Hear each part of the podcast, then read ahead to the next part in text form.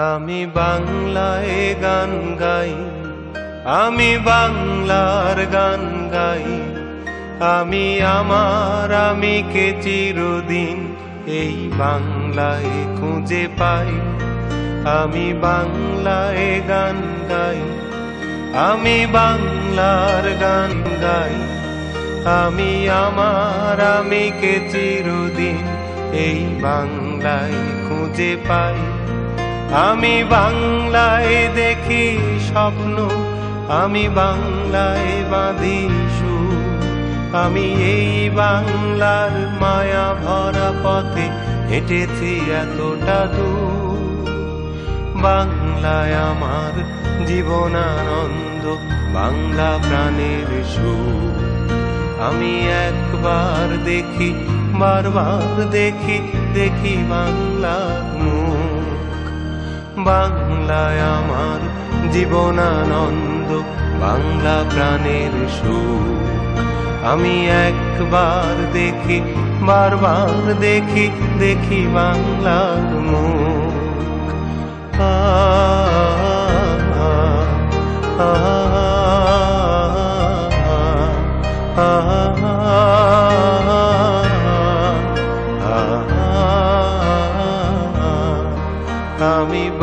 বাংলায় কথা কই, আমি বাংলার কথা কই। আমি বাংলায় ভাসি, বাংলায় হাসি, বাংলায় জেগে রই। আমি বাংলায় কথা কই, আমি বাংলার কথা কই। আমি বাংলায় ভাসি, বাংলায় হাসি, বাংলায় জেগে রই। আমি বাংলায় মাতি উল্লাসে করি বাংলায় হাহাকার। আমি সব দেখে শুনে খেপে গিয়ে করি বাংলায় চিৎকার। বাংলায় আমার দৃপ্ত স্লোগান, ক্ষিপ্ত তীর ধনু। আমি একবার দেখি, বারবার দেখি দেখি বাংলার মুখ বাংলায় আমার দৃপ্ত স্লোগান ক্ষিপ্ত তীর ধনু। আমি একবার দেখি বারবার দেখি দেখি বাংলা মুখ আ আ, আ,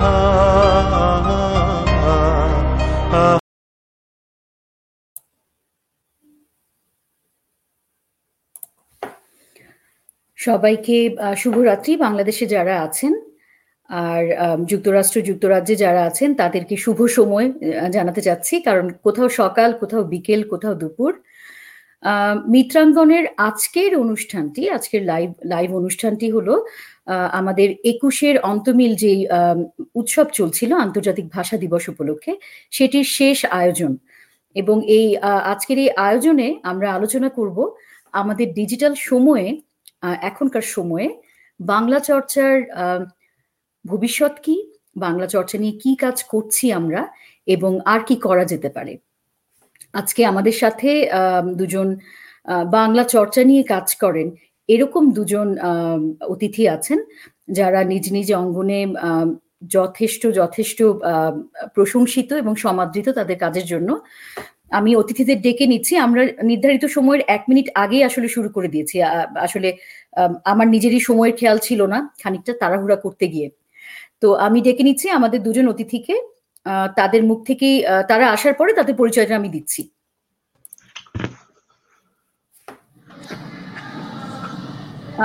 রিটন স্বপন ভাই আমরা লাইভে আছি এখন। আপনাদের দুজনকে শুভ সকাল। সবাই শুভেচ্ছা। কেমন আছেন? ভালো শোনা যাচ্ছে আমার কথা? আচ্ছা আমি পরিচয় করিয়ে দিই, আমাদের দুজন অতিথি আজকে আছেন। প্রথমে পরিচয় করিয়ে দিচ্ছি আশফাক স্বপন। আশফাক স্বপন একজন লেখক, সাংবাদিক এবং অনুবাদক। উনি বাংলা চর্চা নিয়ে এবং বাংলা ভাষা থেকে, ইংরেজি ভাষা এবং ইংরেজি থেকে বাংলায় অনুবাদ নিয়ে অনেক কাজ করেছেন। আর সেই সাথে আছেন আমাদের সাথে রিটন খান, বইয়ের হাট বলে ফেসবুকে একটি গ্রুপ আছে আপনারা অনেকেই হয়তো জানেন। বইয়ের হাটের প্রতিষ্ঠাতা তিনি। তার অন্য পরিচয়গুলো আজকে আর দিচ্ছি না। তারা দুজনেই অনেকগুলো পরিচয় ধারণ করেন। আমি শুধু আজকে বাংলা চর্চা বিষয়ক পরিচয়গুলো দিচ্ছি। স্বপন ভাই রিটনকে তো দেখতে পাচ্ছি না। হয়তো কোনো কাজে গেছেন আবার। তা আমরা আপনার আপনার সাথে কথা বলেই শুরু করি। ঠিক আছে। তো দু হাজার একুশ এখন এই সময়ে এসে এখন তো ডিজিটাল সময়। আমরা সবকিছু অনলাইনে করছি। বিশেষ করে এই মহামারীর সময়ে ডিজিটালাইজেশন ব্যাপারটা আমাদের আমাদের জন্য কতখানি গুরুত্বপূর্ণ সেটাও আমরা বুঝতে পারছি হয়তো।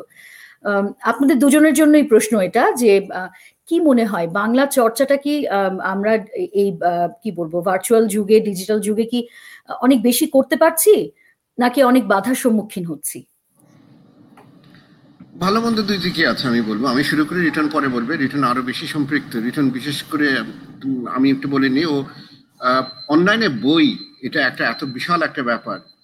এই জিনিসটাতে ও খুব ভালো কাজ করছে এবং সম্বন্ধে বিস্তারিত বলবে। সুবিধা, অসুবিধা দুটো সম্বন্ধে। আমি খুব সাধারণভাবে ডিজিটাল যুগে আসার ফলে যেটা হয়েছে, তার গোড়াতে একটু ইতিহাসটা বলি, তাহলে একটু বুঝতে সুবিধা হবে। আজকাল তোমরা যারা কম বয়সী, তাদের মনে নাই, কিন্তু আমি বলছি আশির দশকের শেষে, নব্বই দশকের গোড়ায় যখন নাকি ওয়ার্ড প্রসেসিং শুরু হলো ইন্টারনেট শুরু হলো, তারপরে ওয়েব শুরু হলো সেই সময় আমি প্রচণ্ড ভয় পেতাম যে বাংলা টিকতে পারবে না। গোড়াতে যে কি প্রচণ্ড রকমের অন্তরায় ছিল তোমরা চিন্তা করতে পারবে না। আজকাল সবাই স্বচ্ছন্দে ফোনেটিক টাইপে টাইপ করে, তখন কোনো টাইপিং ছিল না কম্পিউটারে হ্যাঁ তারপরে আরেকটা গন্ডগোল ছিল কি ওয়েব যখন আসতো, তখন কোনো প্রমিত ফন্ট দেখানোর উপায় ছিল না। এক একটা ওয়েবসাইটে এক একটা ফন্ট দেখানো হতো। সুতরাং ওয়েব সার্চ ভুলে যাও ওয়েবসাইট অসম্ভব ব্যাপার। তো সেই সমস্ত জিনিসের কথা চিন্তা করলে, সেই সমস্ত অন্তরায়ের কথা চিন্তা করলে আমি প্রচণ্ড আশ্বস্ত এবং এই বিষয়ে আরে পরে যদি তোমার আগ্রহ থাকে, আমি আরেকটু বলব যে বাংলা ব্যবহার আজ ইন্টারনেটে এত অবারিত হয়েছে যা আমি ভীষণ গর্বিত বোধ করি। এবং মোটামুটি যে কোনো আধুনিক ভাষার সাথে ইংরেজি ফ্রেঞ্চ চাইনিজ জাপানিজ যেরকম বলে, ঠিক সেই রকমই যেই ব্যক্তি বাঙালি কম্পিউটার ব্যবহার করতে পারে, সেই বাংলায় লিখতে পারে, পড়তে তো পারেই। এটা একটা বিশাল অর্জন। কিন্তু তার পাশাপাশি তুমি যদি আরেকটু গভীরে দেখো যে হ্যাঁ চর্চা তো বেড়েছে কিন্তু চর্চার ফলে আমাদের আম, সাহিত্য আমাদের বাংলা লেখার মান আমাদের চিন্তা ভাবনা সেটার কতখানি প্রসার ঘটেছে সেই প্রশ্নটা যদি করো তখন কিন্তু তখন আমার মনে একটুখানি সংশয় হবে এবং তখন বলব আমরা আশানুরূপ ভাবে সেদিক থেকে এগোতে পারিনি এর অনেক গভীর আর্থসামাজিক কারণ আছে সে সম্বন্ধে পরে আমি বলব আমি তোমার প্রশ্ন উত্তর সংক্ষেপে আমি যেটা বলব ডিজিটাল যুগে বাংলার অর্জন প্রচণ্ড এবং সবচেয়ে বড় অর্জন যেটা, সেটা হলো যেটা বড় বড় ভাষাগুলোর সবচেয়ে বড় গুণ, অর্থাৎ ছাপার অক্ষরটা সবার জন্য অবারিত। এবং সার্চ করা যায় ওয়েব ওয়েবে বাংলার সার্চ এখন অবারিত এবং সমস্ত পত্রপত্রিকা আমরা প্রত্যেকে পড়াশোনা করা যায়। এই জিনিসটা একটা অর্জন, কিন্তু সাথে সাথে এই কথা বলতে হবে যে ফেসবুকের মতো মাধ্যমগুলোর মাধ্যমে যেটা আমরা বুঝতে পারি অবারিত হওয়ার একটা সমস্যা আছে। আমাদের যে আসলে সাধারণগতভাবে মান কতখানি সেটা সম্বন্ধে একটা খুব ভয়ঙ্কর অপ্রিয় সত্য দর্শন আমরা করি হ্যাঁ? এই দেশে ওয়ারেন বাফেটের একটা কথা আছে যে when the tide goes down then you know who is swimming naked অর্থাৎ তোমার যখন নাকি পানি নেমে যায়, তখন কার গায়ে কাপড় আছে আর কার নেই বোঝা যায়। আমাদের ফেসবুকের মাধ্যমে আমরা এখন এটা বুঝতে পারছি যে আমরা নিজেদেরকে কত সভ্য ভাবতাম, কত পড়াশোনাওয়ালা ভাবতাম, কত উদার মনস্ক ভাবতাম, কিন্তু কত ভয়াবহ আমাদের মধ্যে যে কত রকমের বিচ্যুতি এবং কত রকমের চিন্তার চিন্তার পশ্চাৎপদতা আছে সেই সমস্ত জিনিস। যাই হোক, পরে আলোচনা ছিল, পরে এই প্রসঙ্গে আরও কিছু কিছু কথা বলা যাবে। অনেক ধন্যবাদ স্বপন ভাই। আমাদের সাথে যারা দেখছেন, তারা ওয়ার্ম আপ হয়ে গেছেন অলরেডি নিশ্চয়ই যে স্বপন ভাই এত সুন্দর একটা শুরু করে দিলেন।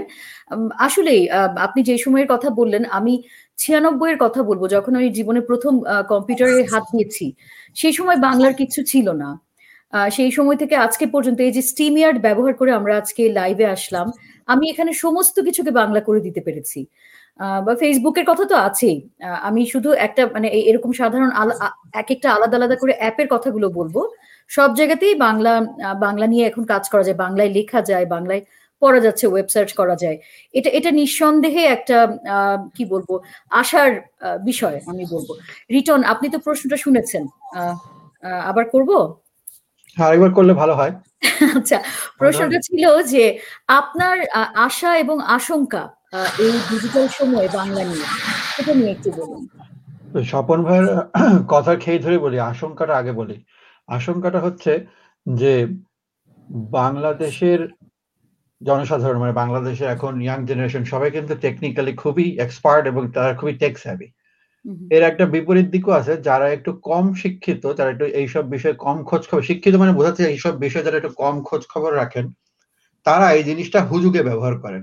তেমন ফেসবুক যখন প্রথম বাংলাদেশে আসলো, তখন আমরা দেখলাম যে গ্রামীণ ফোন বা অন্যান্য ফোন প্রোভাইডাররা তারা দেখা গেল ফেসবুকটা ফ্রি ব্যবহার করতে দিচ্ছে। এবং এতে যেটা হয়েছে, সেটা হচ্ছে না জেনে, না বুঝে অনেকে ফেসবুকে এসেছেন এবং অনেক, ওই ফেসবুকে যে এটিকেট যে বিষয়টা, সেটা অনেকে জানেন না যে অনলাইনে কীভাবে কথা বলতে হয়, কি আচরণ করা যায়, কি আচরণ করা যায় না। এই বিষয়ে আস্তে আস্তে এখন সবাই ওয়াকিবহল এখন সবার মোটামুটি একটা স্পষ্ট ধারণা হয়ে গেছে। আমি সেই গোষ্ঠীর কথা বলব না, যারা সব জায়গায় তেলরামি করে বেড়ায়, তাদেরকে আমি এই ধরার মধ্যে ধরছি না। তাদের কাজই হচ্ছে, আপনি যতই ভালো কাজ করেন, আপনাকে এসে একটা খোঁচা দিয়ে যাবে। একটা বাজে কথা বলতে পারলে তাদের খুব আনন্দ হয়। আমরা বাংলাদেশের যে কোনো নিউজ পোর্টালে একটা ভালো খবর পেলে সেখানে দেখা যায় লক্ষ লক্ষ আজে বাজে কমেন্ট যেটার সাথে হয়তো সেই লেখক বা সেই পোস্টকারীর কোনো সম্পর্কই নেই। এইগুলো বাদে, বাংলা ভাষা ডিজিটাল যুগের মানে আসার পিছনে সবচেয়ে বড় অবদান হচ্ছে অভ্র এবং মেহেদি হাসান। হ্যাঁ তার মেহেদি। এটা যদি না হতো আজকে স্ট্রিমিয়ারে বসেও আপনি অভ্র লিখতে পারতেন না। এখানে আপনাকে খেয়াল রাখতে হবে জুম স্ট্রিমিয়ার এরা কিন্তু বাংলাতে বাংলাকে আলাদা করে করে মর্যাদা দিচ্ছে না। আমরা ইউনিকোডের ভেতরে পড়ে গেছি দেখে আমরা এই সুযোগটা পাচ্ছি। তো এই জন্য তাকে তো এই ধন্যবাদ দিতেই হয় তার কথা না বলে এই আসলে এই আলোচনা করাটাই সম্পূর্ণ বৃথা। কারণ আজকে আমরা যাই করি সফর ভাই খুব চমৎকার একটা আর্টিকেল লিখেছেন ডেইলি স্টারে সেখানে বিস্তারিত ভাবে অভ্রের কথা বলা আছে। আর আসার কথা হচ্ছে যখন আমরা প্রথম বইয়ের হাট শুরু করি আজ থেকে আট ন বছর আগে, তখন আমাদের এতটা আশা ছিল না যে এরকম ধীরে ধীরে হয়তো মানুষজন এতটা পছন্দ করবে। তো তখন আমাদের ইচ্ছা ছিল যে আমরা যা পড়ি মানুষকে তাই জানাব এবং মানুষকে সেটা দেখাবো। তো একটা সময় দেখা গেল যে মানুষ আসলে বেশি জানতে চায় সাথে সাথে বেশি জানাতেও চায়। তো আগে বেশি জানতেই শুধু পারতো বেশি জানাতে পারতো না। তো বেশি জানানোর কাজটা ফেসবুক করে দিচ্ছে। আগে আপনি বিভিন্ন জায়গা থেকে কনজিউম করতে পারতেন নলেজ বাট আপনি সেই জিনিসটা শেয়ার করতে পারতেন না। সেই শেয়ারের জিনিসটা তৈরি করেছে ফেসবুক এখন সেই ক্ষেত্রে আমরা চিন্তা করলাম যে তাহলে এইখানে আমাদের কাছে প্রচুর বই আছে। এই বইগুলো যদি আমরা শেয়ার করতে পারি মানুষজনের সাথে হ্যাঁ তাহলে সেই, এই জ্ঞানটা বিতরণ মানে জ্ঞানটা বিতরণ করা হলো এবং সেইভাবে তারা আরও জিনিসপত্র জানবে এবং তাদের পড়ার অভ্যাস, তাদের যে পড়ার ইচ্ছা এবং তাদের যে আকাঙ্ক্ষা সেই জিনিসগুলো আস্তে আস্তে আমরা জানতে পারব এবং জানার সাথে সাথে আমরা সেগুলোকে আরও ডেভেলপ করতে পারব এইভাবে। এবং এইভাবেই আসলে বইয়ের হাটের কর- কর্ম শুরু। আরেকটা প্রসঙ্গ এখানে আমি বলে রাখি, সেটা হচ্ছে যেটা অনেকে ভুল করেন সেটা হচ্ছে বইয়ের হাট মানে কিন্তু রিটার্ন খান না। হ্যাঁ বইয়ের হাটটা আমি শুরু করে দিয়েছিলাম মাত্র, কিন্তু বইয়ের হাটের পিছনে প্রচুর লোক কাজ করেন। একটা ছয় সাত জনের একটা অ্যাডমিন প্যানেল আছেন হ্যাঁ সেইখানে আমার এখন বলতেও তাদের নাম উল্লেখ করে হ্যাঁ রাসেল নাইলা দেন মধুমন্তী এবং সুমন, দিব্যজ্যোতি, আমাদের পশ্চিমবঙ্গ, বাংলাদেশ, ভারত সব জায়গায় মিলিয়ে আমাদের একটা গোষ্ঠী তৈরি হয়ে গেছে। তারা সমানে দিন রাত প্রতিদিন খেটে খুটে কাজ কাজ করছে আর আছেন বই- আমি একটু থামাই রিটন একটু থামাই। বইয়ের হাটটা নিয়ে আমরা আলাদা করে শুনব আসলে। কারণ আচ্ছা, আহ, আমি কেন বলছি এই আমি তো মিত্রাঙ্গন থেকে লাইভটা করছি। আমার এখানে বহু বন্ধুরা আছে যারা বইয়ের হাট নিয়ে স্পষ্ট করে জানে না। আমি অনেককে ডেকে নিয়েছি নিমন্ত্রণ জানিয়েছি। আচ্ছা, আচ্ছা। কিন্তু বইয়ের হাট যে আসলে কি কাজ করে এটা যে কি কি গ্রুপ এটা অনেকে জানে না। কিছু মানুষ জানে না। সেটা নিয়ে আচ্ছা, আমি আপনাকে আলাদা করে প্রশ্ন করব। বইয়ের হাট নিয়ে আসলে বলার একটা বিষয় আছে। সেটাও আমার আজকের লক্ষ্য। জানানো আচ্ছা, যে বাংলা প্রচার প্রসারের জন্য বই পড়ারও তো দরকার আছে সেটা। জানানোর দরকার আছে। আমি আরেকটা ছোট্ট প্রশ্ন করি দুজনের জন্যই। দুজন শুনে যে আগে উত্তর দেন। সেটা হলো বাংলা চর্চা বাড়ানোর জন্য ওয়েবে বা অনলাইনে ডিজিটাল যুগে অনেক রকম কাজ হচ্ছে। একটা তো বললেন যে অভ্র অধিকাংশ কাজটাই করে দিয়েছে আসলে। আহ, অভ্রের উপস্থিতি আমাদেরকে দরজাটা খুলে দিয়েছে অনলাইনে কাজ লেখালেখির জন্য পড়ার জন্য। এটা ছাড়াও আর কি কি কাজ হয়েছে আপনারা জানেন? যেখানে বাংলা আহ, লেখা পড়া বাংলা নিয়ে কাজ করাটা সহজ হয়ে গেছে বা আর কি কি হতে পারে? নেই এরকম কিছু। কে আগে আমি শুরু করি? আমি বলি? হ্যাঁ, জি জি জি আমি আমার আমার যেটা মনে হয় কাজ কিছু কিছু যে হয়- হয়নি তা না ধরো আমি ডিজিটাল বলে বলছি না, সাধারণভাবে বলছি এবং এ ব্যাপারে বাংলাদেশ নিয়ে আমার একটু বেশি গর্ব আছে কারণ বাংলাদেশের একটা ধরন আছে যে সম্পূর্ণভাবে ব্যবসায়িক চিন্তা না করে আর্থিক সাহায্য দিয়ে কোনো আহ, সংস্কৃতি সেবায় কাজ করা যেমন বেঙ্গল ফাউন্ডেশন যেমন। হ্যাঁ হ্যাঁ যেমন বিশ্ব সাহিত্য কেন্দ্র হ্যাঁ যে বিশ্ব সাহিত্য কেন্দ্র যেমন একটা বিশাল কাজ এবং এটা আমি প্রতি তুলনা পশ্চিমবঙ্গে কিংবা বাইরে আমি খুব একটা দেখি না যদিও ওদের খুব ভালো লাইব্রেরি সিস্টেম আছে হ্যাঁ যেটা পশ্চিমবঙ্গ সরকার টাকা পয়সা দেয়। বা ধরো ছায়ানটার মতো সংগঠন, আমি সারা উপমহাদেশে আমি দেখতে পাই না। ভারতের সংগীত রিসার্চ একাডেমি আছে, কিন্তু সেটা টোবাকোর পয়সা চলে, কিন্তু ছায়ানটের মতো নেই। তো বাংলা ভাষার ক্ষেত্রে তুমি যেটা বলছো, আসলে ডিজিটালটা তো নতুন একটা পথ। আমার মনে হয় গোড়াতে কিছু ঝামেলা আছে। গোড়াতে ঝামেলাটা কি? দুটো ঝামেলা আছে। বাংলা ভাষার প্রসার বলতে আমরা কি বুঝি? সবাই ভালোভাবে বাংলা ভাষাটা শিখুক এবং সে বাংলা ভাষা শেখার ফলে পড়ুক, পড়লে তারা আমাদের সাহিত্য সম্বন্ধে জানবে এবং সেই সাথে সাথে তারাও বাংলা ভাষা সম্বন্ধে তাদের দখলটা পারবে তারাও এক পর্যায়ে তাদের কেউ কেউ সংস্কৃতি চর্চা সাহিত্য চর্চা করতে পারবে এই তো? এটা হ্যাঁ এখন এটা যে দুটো সমস্যা আমি বাংলাদেশের প্রেক্ষিতে দেখি পশ্চিমবঙ্গের ক্ষেত্রেও সেটা খানিকটা সত্যি। বাংলাদেশের প্রেক্ষিতে দুটো ভাগ। একটা ভাগ হলো এলিট উপরতলার মানুষ। যারা সবচেয়ে প্রিভিলেজ এখন আমরা বলতে পারি যে তাদের দুই পার্সেন্ট লোক শিখলো না শিখলো কি যা আসে? অনেক কিছু যা আসে তার কারণ টাকা পয়সার নব্বই পার্সেন্ট তাদের কাছে এবং তারা সমস্ত কিছুর কল কাঠি নাড়ে। তো সুতরাং যেটা হয় যে আমি আমি একেবারে মানুষজনকে গাল দেবো না, আমি আমার নিজের অভিজ্ঞতা দিচ্ছি আমার চার ভাগ্নের কেউ আজকে তারা ঢাকার সবচেয়ে সবচেয়ে নাম নামজাদা ইংরেজি স্কুল থেকে পাশ করেছে। পড়াশোনায় সবাই বেশ ভালো। একজন তো লন্ডন স্কুল অফ ইকোনমিক্স থেকে পাশ করে বিলেতে চাকরি করছে। ব্রাইট ছেলে সব। একটা কেউ আমি বাংলা পড়া শেখাতে পারলাম তারা ও লেভেলের বাংলা যেটা দেয়, সেটা ক্লাস সিক্স এর লেভেলের বাংলা। সেই বাংলাতে বাংলা শেখা হয় না, সেটা বাংলা লিটারেসি নয়। হ্যাঁ সেটা আমি তাদের দেখেছি।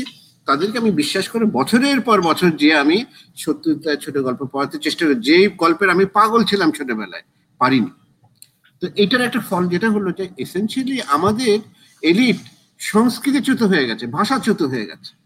এটার ফলে কি হবে? ভবিষ্যতে তুমি একটা নাট্য উৎসব করো, একটা সাহিত্য উৎসব করো তুমি যদি কোনো সাহায্যের জন্য তুমি কোম্পানির মালিকের কাছে যাও যার সাহিত্য ভাষা সে বোঝে না সে তার মন মূল্য বোঝে না। এ হলো এক নম্বর সমস্যা। দ্বিতীয় হচ্ছে কি বাংলাদেশের একটা বাংলাদেশের একটা সুবিধা আছে। বাংলাদেশের সুবিধা কি আমাদের যেটা সাপে বড় হয়েছে যে খুব অঙ্গুলীয় কিছু লোকের কাছে বাদ দিলে আমাদের ইংরেজি শিক্ষার মান ভয়াবহ। সেটা সুবিধা কি আপামর জনসাধারণের ভাষা এখনও ভীষণ ভাবে বাংলা। কিন্তু সেখানে হ্যাঁ কিন্তু সেখানে গোলমাল যেটা হয়েছে আমাদের গত কুড়ি বছরের স্কুল শিক্ষার এই এমন প্রচণ্ড অধোগতি ঘটেছে। আমার খুব দুঃখের সাথে একটা কথা যেটা বলতে হয়, সেটা হলো যে আমাদের জন্য বাংলা ভাষীদের জন্য খুব লজ্জার কথা যে দুই বাংলায় তুমি যদি তুলনা করো, পশ্চিমবঙ্গে বাংলা শিক্ষায় সেই ঔপনিবেশিক সিস্টেম ওইখানে ওইভাবে ওরা ম্যাট্রিক ইন্টারমিডিয়েট দেয় ওইভাবে খাতা দেখা হয় সেটার নানান দুষ্টুতি সত্ত্বেও যারা উপরে, উপরের দিকে নম্বর পায় বাংলা তারা যেই বাংলা শেখে। আমাদের ছেলেমেয়েরা এই গোল্ডেন স্টার পাওয়া, এই অগন্তি ছেলে মেয়েদের সে বাংলা জ্ঞানে। এটার একটা বিশাল বিশাল একটা ভয়ঙ্কর পরিণতি আছে। তা এখন আমি চলে আসি অনেক কথাই বলা যায়নি। চলে আসি এখানে এই দুটো জিনিসকে অ্যাড্রেস করতে হবে। এটা এখন কীভাবে অ্যাড্রেস করা যায়? আমার এই ব্যাপারে পরিষ্কার কিছু ধারণা আছে। সেটা করা সম্ভব কিনা আমি জানি না।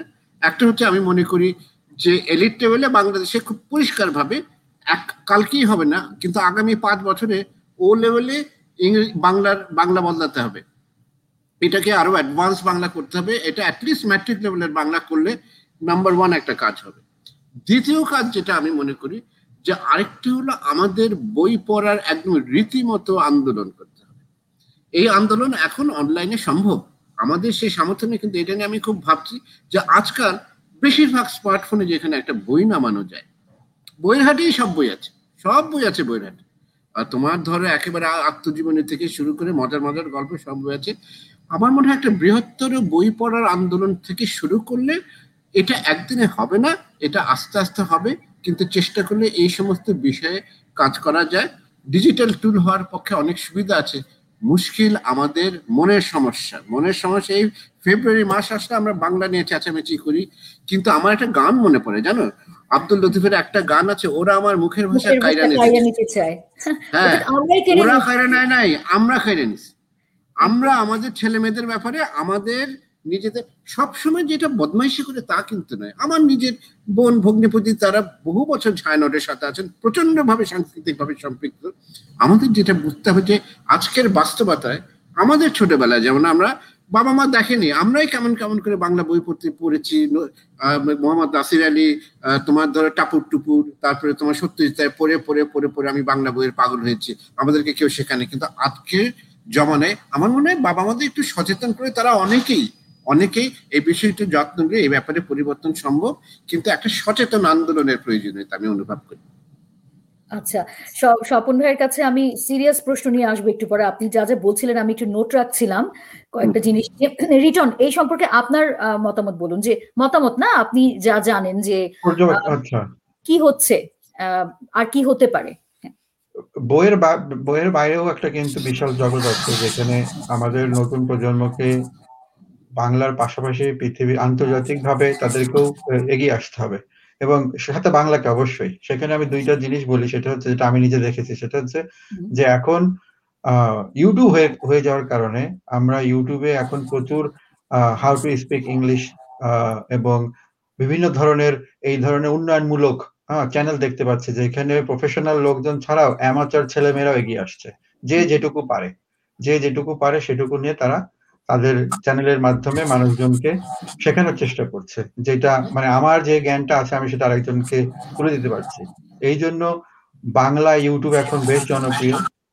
ফেসবুকেও এরকম অনেক কিছু শুরু হয়েছে যে বাংলায় অনেক ধরনের কর্মকাণ্ড চলছে এবং আমার মনে হয় এবং গল্প পড়া নিয়ে, বই পড়া নিয়ে জোকস নিয়ে হিউমার নিয়ে বাংলায় এখন চারিদিকে অনেক ধরনের কাজ হচ্ছে। একটু গুগল করলে বা একটু সার্চ করলে আপনার সেগুলো পেতে এগুলো একটা পজিটিভ দিক। এবং শুধু বই পড়া তো না এইগুলোর সাথে বই বই পড়বেন বই পড়ার সাথে সাথে আপনাদেরকে সেইগুলো আরও আদার্স থিংস করার জন্য আপনাকে উদ্বুদ্ধ করবে তাই না? সেইগুলো হচ্ছে খুব ভালো।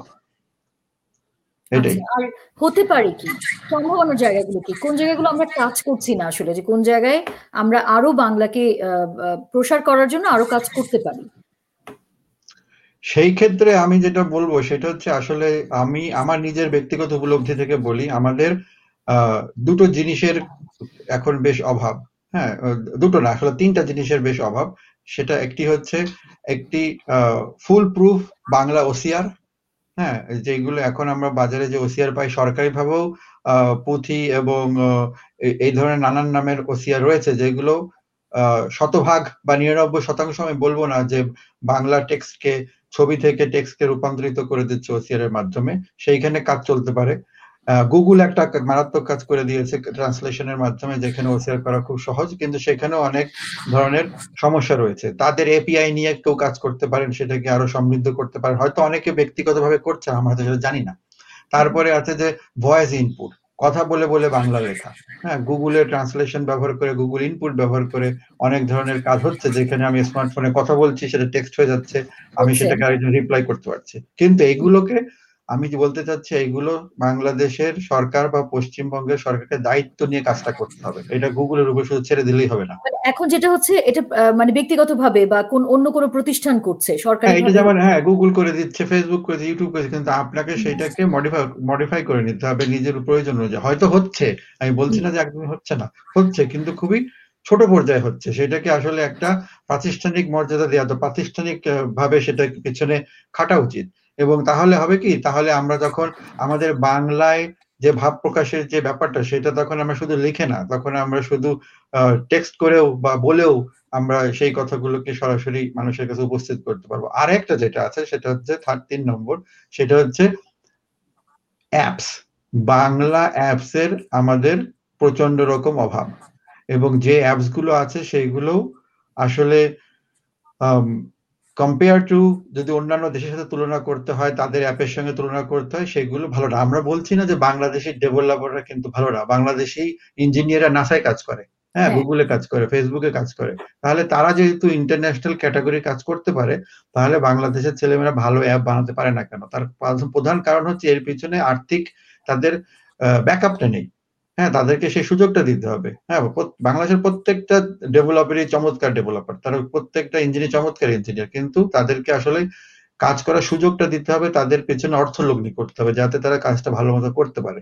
এবং সেই অ্যাপের ভিতরে সবচেয়ে মারাত্মকভাবে অনুপস্থিত যেটা কিছু আছে কিন্তু আমি বলব একেবারে গ্রহণযোগ্য ভাবে যেটা অনুপস্থিত সেটা হচ্ছে বাংলা সার্চেবল ডিকশনারি হ্যাঁ তো বাংলা সার্চেবল ডিকশনারি একটা খুবই মানে আমি কতগুলো ব্যবহার করে দেখেছি যেটা আমি নিজে স্যাটিসফাইড না, কিন্তু বাংলা সার্চেবল ডিকশনারি যেরকম ওয়েবস্টার ডিকশনারি আছে অক্সফোর্ডের ডিকশনারি আছে ইংরেজিতে, সেই মান সম্পন্ন, সেই রকম মান সম্পন্ন কিছু ডিকশনারি অ্যাপস এর প্রয়োজন। জানো যারা বাংলা লেখা, যারা শুদ্ধভাবে লিখতে পারি আমরা, যেন বাংলা সঠিকভাবে বানান লিখতে পারি। আমার মনে হয় এই জন্য বাংলা একাডেমির যথেষ্ট পরিমাণে সুযোগ আছে এই ক্ষেত্রে এই ক্ষেত্রে কাজ করার জায়গা আছে। কারণ তারা তো মনে হয় সরকারি টাকা পান তাই না? মানে তারা হ্যাঁ অবশ্যই। সরকারি প্রতিষ্ঠান ওনারা করতে পারেন। হ্যাঁ, তাদের তো ভালো ভালো ডিকশনারি আছে শুধু সেটাকে ডিজিটালাইজ করে সার্চেবল করে সুন্দর করে অ্যাপের মাধ্যমে তৈরি করতে হবে। এবং এই জন্য যে খুব বেশি কোটি কোটি টাকা দরকার হবে তাও না। এই জন্য দরকার একটু সদিচ্ছা এবং একটা গাইডেন্স সঠিক গাইডেন্স যদি থাকে এখানে আমি একটা কথা বলতে চাই একটা হ্যাঁ, কথা বলতে পারি?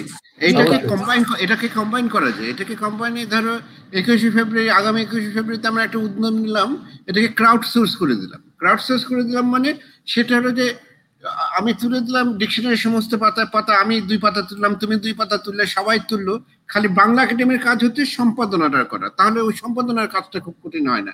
এইভাবেও করা যায়। মানে অনেক ভাবেই করা যায়। আমাদের বাংলা ভাষার যেটা গর্বের জিনিস, সেটা হচ্ছে যে অনেক কাজ এই যে ভলেন্টারি বেসিসে এই যে অভ্রটা যেরকম, অভ্র অভ্র বারবার যে তোমার ঠিক হচ্ছে, এটা নতুন নতুন ভার্সন হচ্ছে এই কাজগুলো অনেক আমাদের কিন্তু তোমার স্বেচ্ছাসেব, স্বেচ্ছাশ্রম থেকে হচ্ছে, সেটাও হতে পারে।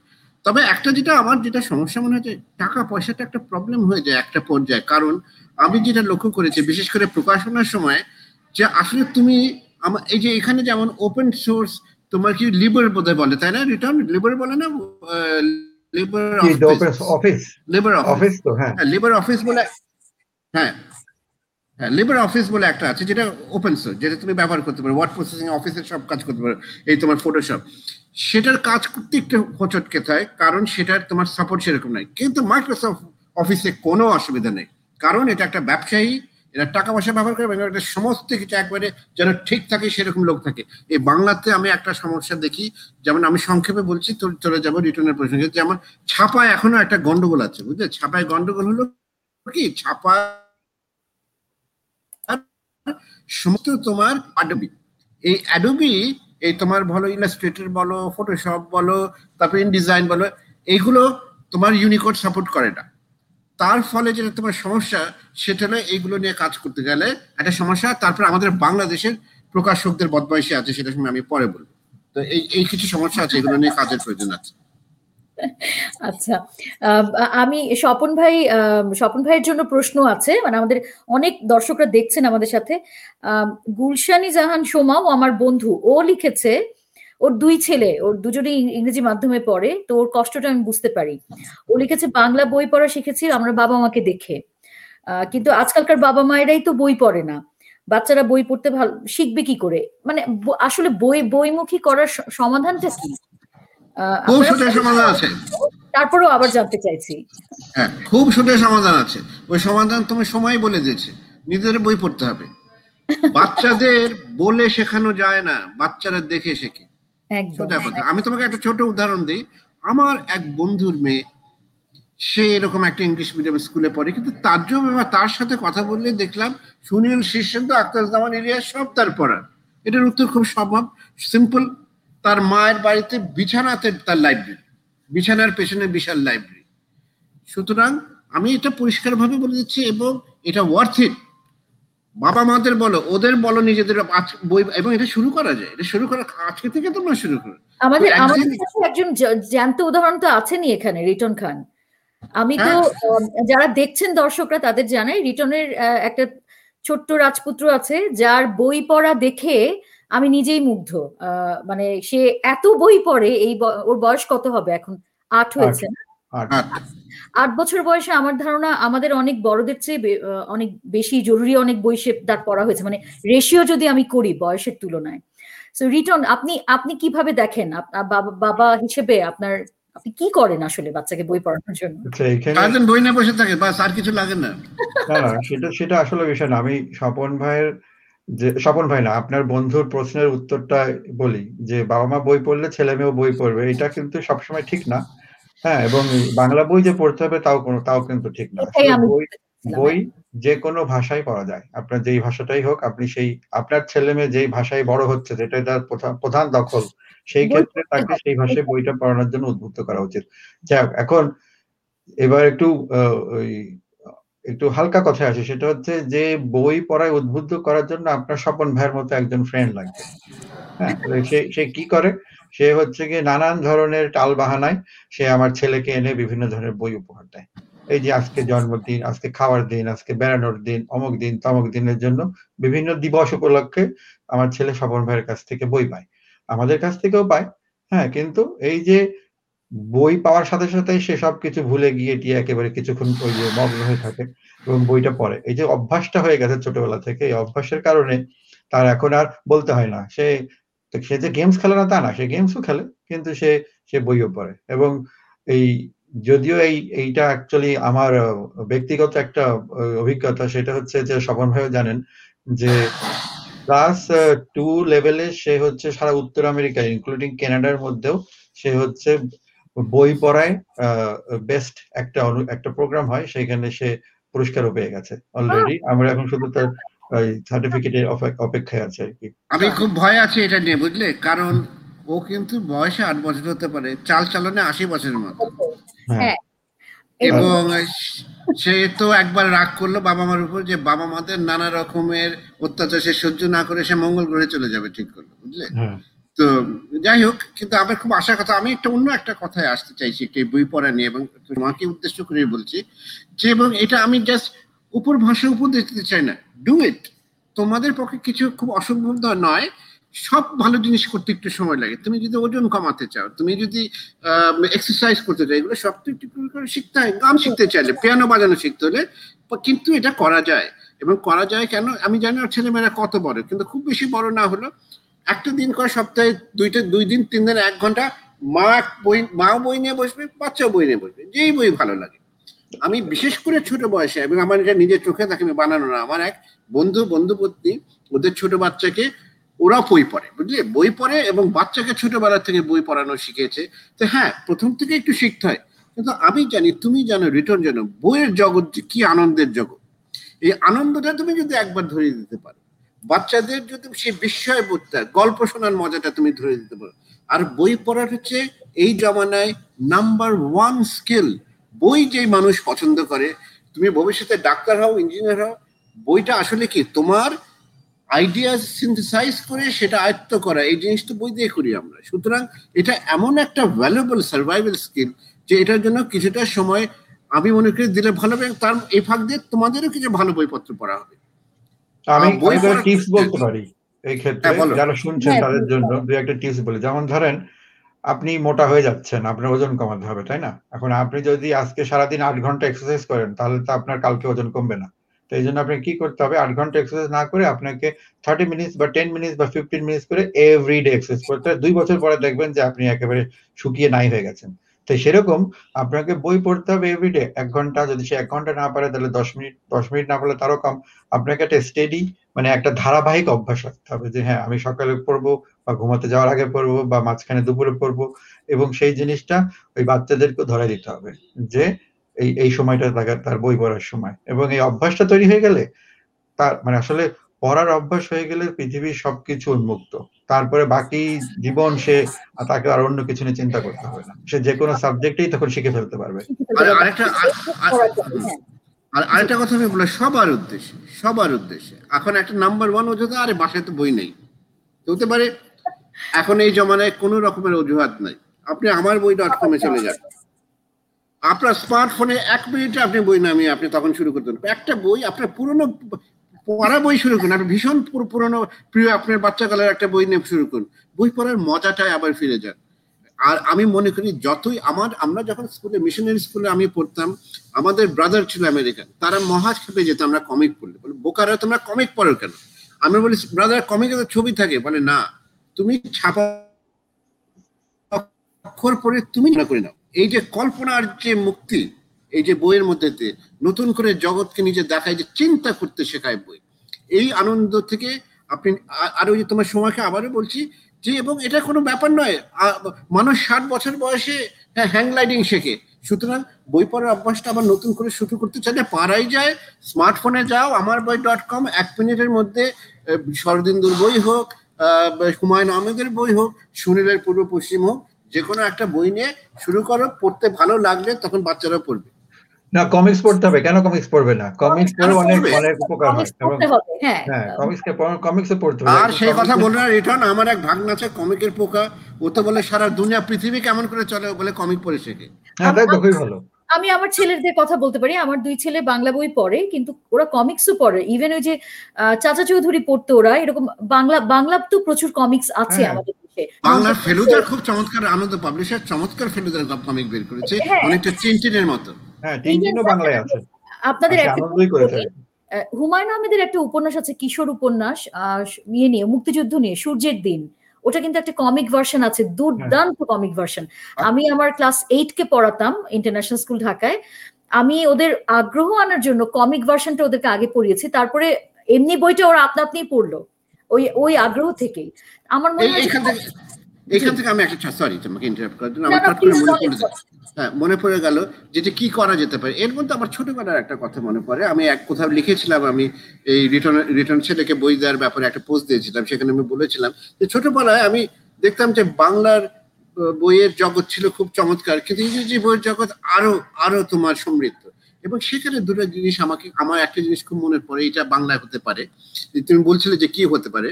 যে যেমন আমি ছোটবেলায় একাধিক ভাবে তুমি বাচ্চাদের ভার্সন ক্লাসিক্স পেতে। হ্যাঁ হ্যাঁ। একটা ছিল ক্লাসিক ইলাস্ট্রেটেড কমিক সেটা এখন উঠে গেছে। সেটা একসময় একেবারে জুড়ে বয়ান শেক্সপিয়ার ডিকেন্স সব কিছু উপন্যাস গল্প নাটক এগুলো তোমার ছিল। আরেকটা ছিল কি তোমার? অক্সফোর্ড ইউনিভার্সিটি প্রেস আর ম্যাকপিলান প্রেস ওরা বাচ্চাদের ভার্সন বের করতো। ধর ডিকেন্সের বিভিন্ন উপন্যাসগুলো সে বড়গুলো তো আর পড়া যায় না। বা তোমার ধরো শেক্সপিয়ারের গল্প বা তোমার আরও অন্যান্য জেন এর জেন অস্টেন এগুলো। এগুলো করতো কি ওরা? অর্ধেকটা ছবি আর অর্ধেকটা লেখা বড় বড় হরফে এবং সেটা খুব সোজা করে লেখা। তাতে হলো কি গল্পটার মধ্যে তোমার জুলুবানের একটা গল্প পড়ে তোমার গল্পটার প্রতি আকৃষ্ট হলে হ্যাঁ। কমিকের শেষে লেখা থাকতো এই যে তুমি পড়ে মজা পেলে এবার যে আসলটা পড়ে। হ্যাঁ তার ফলে যেটা হতো তারপর তোমার তোমার শেক্সপিয়ারের যে গল্পের সেটার আবার একটা সোজা কাহিনী ভার্সন আছে। ওটাকে ওটা চার্লস অ্যান্ড মেরি ল্যাম্ব বলে একজন আছেন। এরা দুজন এই সমস্ত এই কাহিনীটা কি শেক্সপিয়ারের নাটকের কাহিনীগুলোর গল্প আছে। তো এই ধরনের জিনিস বাংলায় ধরো তোমার হ্যাঁ তো বিভিন্ন উপন্যাসে শরৎচন্দ্রের উপন্যাস বা বঙ্কিমের উপন্যাসে যদি একটা সহজ রূপ হয়। গল্পটা আমরা মোটামুটি করে বাচ্চাদের তুলে দিতে পারি। তখন সেখান থেকে তারা পরবর্তীতে যেতে পারে। এটা হলো একটা। আরেকটা জিনিস- সাজেশন হ্যাঁ হ্যাঁ। হ্যাঁ আরেকটা জিনিস যেটা হলো যেটা বাংলায় নেই কিন্তু আজকাল কম্পিউটার যুগে করা যায় যেটা সেটা হলো যে ইংরেজিতে একটা দেখতাম ওই ব্যাকপ্যানের সিরিজে ছিল graded vocabulary series graded vocabulary series মানে কি? যে তোমার থার্ড গ্রেড ফোর্থ গ্রেডে মনে করো হাজার দেড় হাজার শব্দ, এরকমই হবে, বা পাঁচ হাজার শব্দ, বা দুই তিন হাজার শব্দের মধ্যে, এর মধ্যে গল্পটা। তার মধ্যে ছোট ছোট ছোট ছোট এখানে, ওখানে হয়তো একটা নতুন শব্দ থাকল সেগুলোর অর্থ শিখে শিখে নিলে। সে কয়েকটা, ওই সিরিজের বইগুলো বলে তোমার কিছু শব্দ শব্দ সম্ভার বাড়লো, পরের ক্লাসে আরেকটু বেটার তো আমি যেটা বলছি যে বাংলাতেও যদি এরকম হতো, ধরো আবার ভাগনাদের কথা মনে করি ওরা সিক্স সেভেনের পরে সত্যজিতের গল্প পড়তে দিয়েছে, দেখে প্রতি বাক্যে হোঁচট খায় ওই শব্দের মানে জানে না সেই শব্দের মানে জানে না, তো পড়বে কি করে বলো? তো এখন কথা হলো ওইরকম গ্রেডেড ভোকাবুলারি যদি বই থাকে, তো এগুলো অনেক কাজ, কিন্তু এই ধরনের কাজ করতে গেলে এই একটা বাংলা শিক্ষার একটা একটা একটা উপায় হতো। তবে আমি মৌলিকভাবে এখনও মনে করি যে আন্দোলন করে রীতিমতো ওই যে আগে ব্রিটিশরা যেভাবে চা বিক্রি করেছে এরকম করে একটা আন্দোলন করে বই পড়ার বিশেষ করে বাচ্চাদের বাচ্চাদের বই পড়ার অভ্যেস করালে আমি খুব আরে আমি তুমি রিটার্ন তো আমরা বই পড়ে পড়েই বইয়ের পাগল হয়েছে। আমাদের কিছু করতে হয়নি। এই যে আমাদের আমাদের এখানে। কয়েকজন কমেন্ট করছে আপনার আপনার কথা শুনে স্বপন ভাই চয়ন মল্লিক ভালো রবীন্দ্রসঙ্গীত করে। ও লিখেছে যে ল্যাম্প শেক্সপিয়ার পড়েই তো তাকে চিনলাম। আমিও বলতে যাচ্ছিলাম এই কথা। আমি নিজেও কিন্তু তাই। শেক্সপিয়ারে আমি বিশেষজ্ঞ নই আমি ইংরেজিতে পড়িনি। কিন্তু ওইটুকু পড়েই তাকে যতটা জানা আগ্রহ তৈরি হওয়া একদম ঠিক বলেছেন। তবে আচ্ছা রিটন আমাকে বলেন আপনি তো বই নিয়ে বিশদ কাজ করছেন। বাচ্চাদের ভার্সন কি আসলে তৈরি হচ্ছে না? বইয়ের ভার্সন বইয়ের ভার্সন হ্যাঁ বাচ্চাদের উপযোগী বিভিন্ন ভার্সন এই যে ল্যাম্প শেক্সপিয়ারের মতো বা সূর্যের দিনের মতো কমিক্স বা ওদের উপযোগী করে, ছোট করে সহজ করে লেখা। না হচ্ছে একদম যে হচ্ছে না সেটা না, সেটা ভারতেও হচ্ছে, পশ্চিমবঙ্গে হচ্ছে, বাংলাদেশেও হচ্ছে এবং বাংলাদেশে বাচ্চাদের কিছু পত্রিকাও আছে ভালো খারাপ মিলিয়ে। কিন্তু যেটা সমস্যা, সেটা হচ্ছে গিয়ে বাচ্চাদের পত্রিকার আসলে বিক্রি কম। হ্যাঁ এবং বিক্রি কম হওয়ার কারণে যেটা হচ্ছে, সেটা হচ্ছে এর পিছনে প্রকাশকরা এগিয়ে আসছেন না।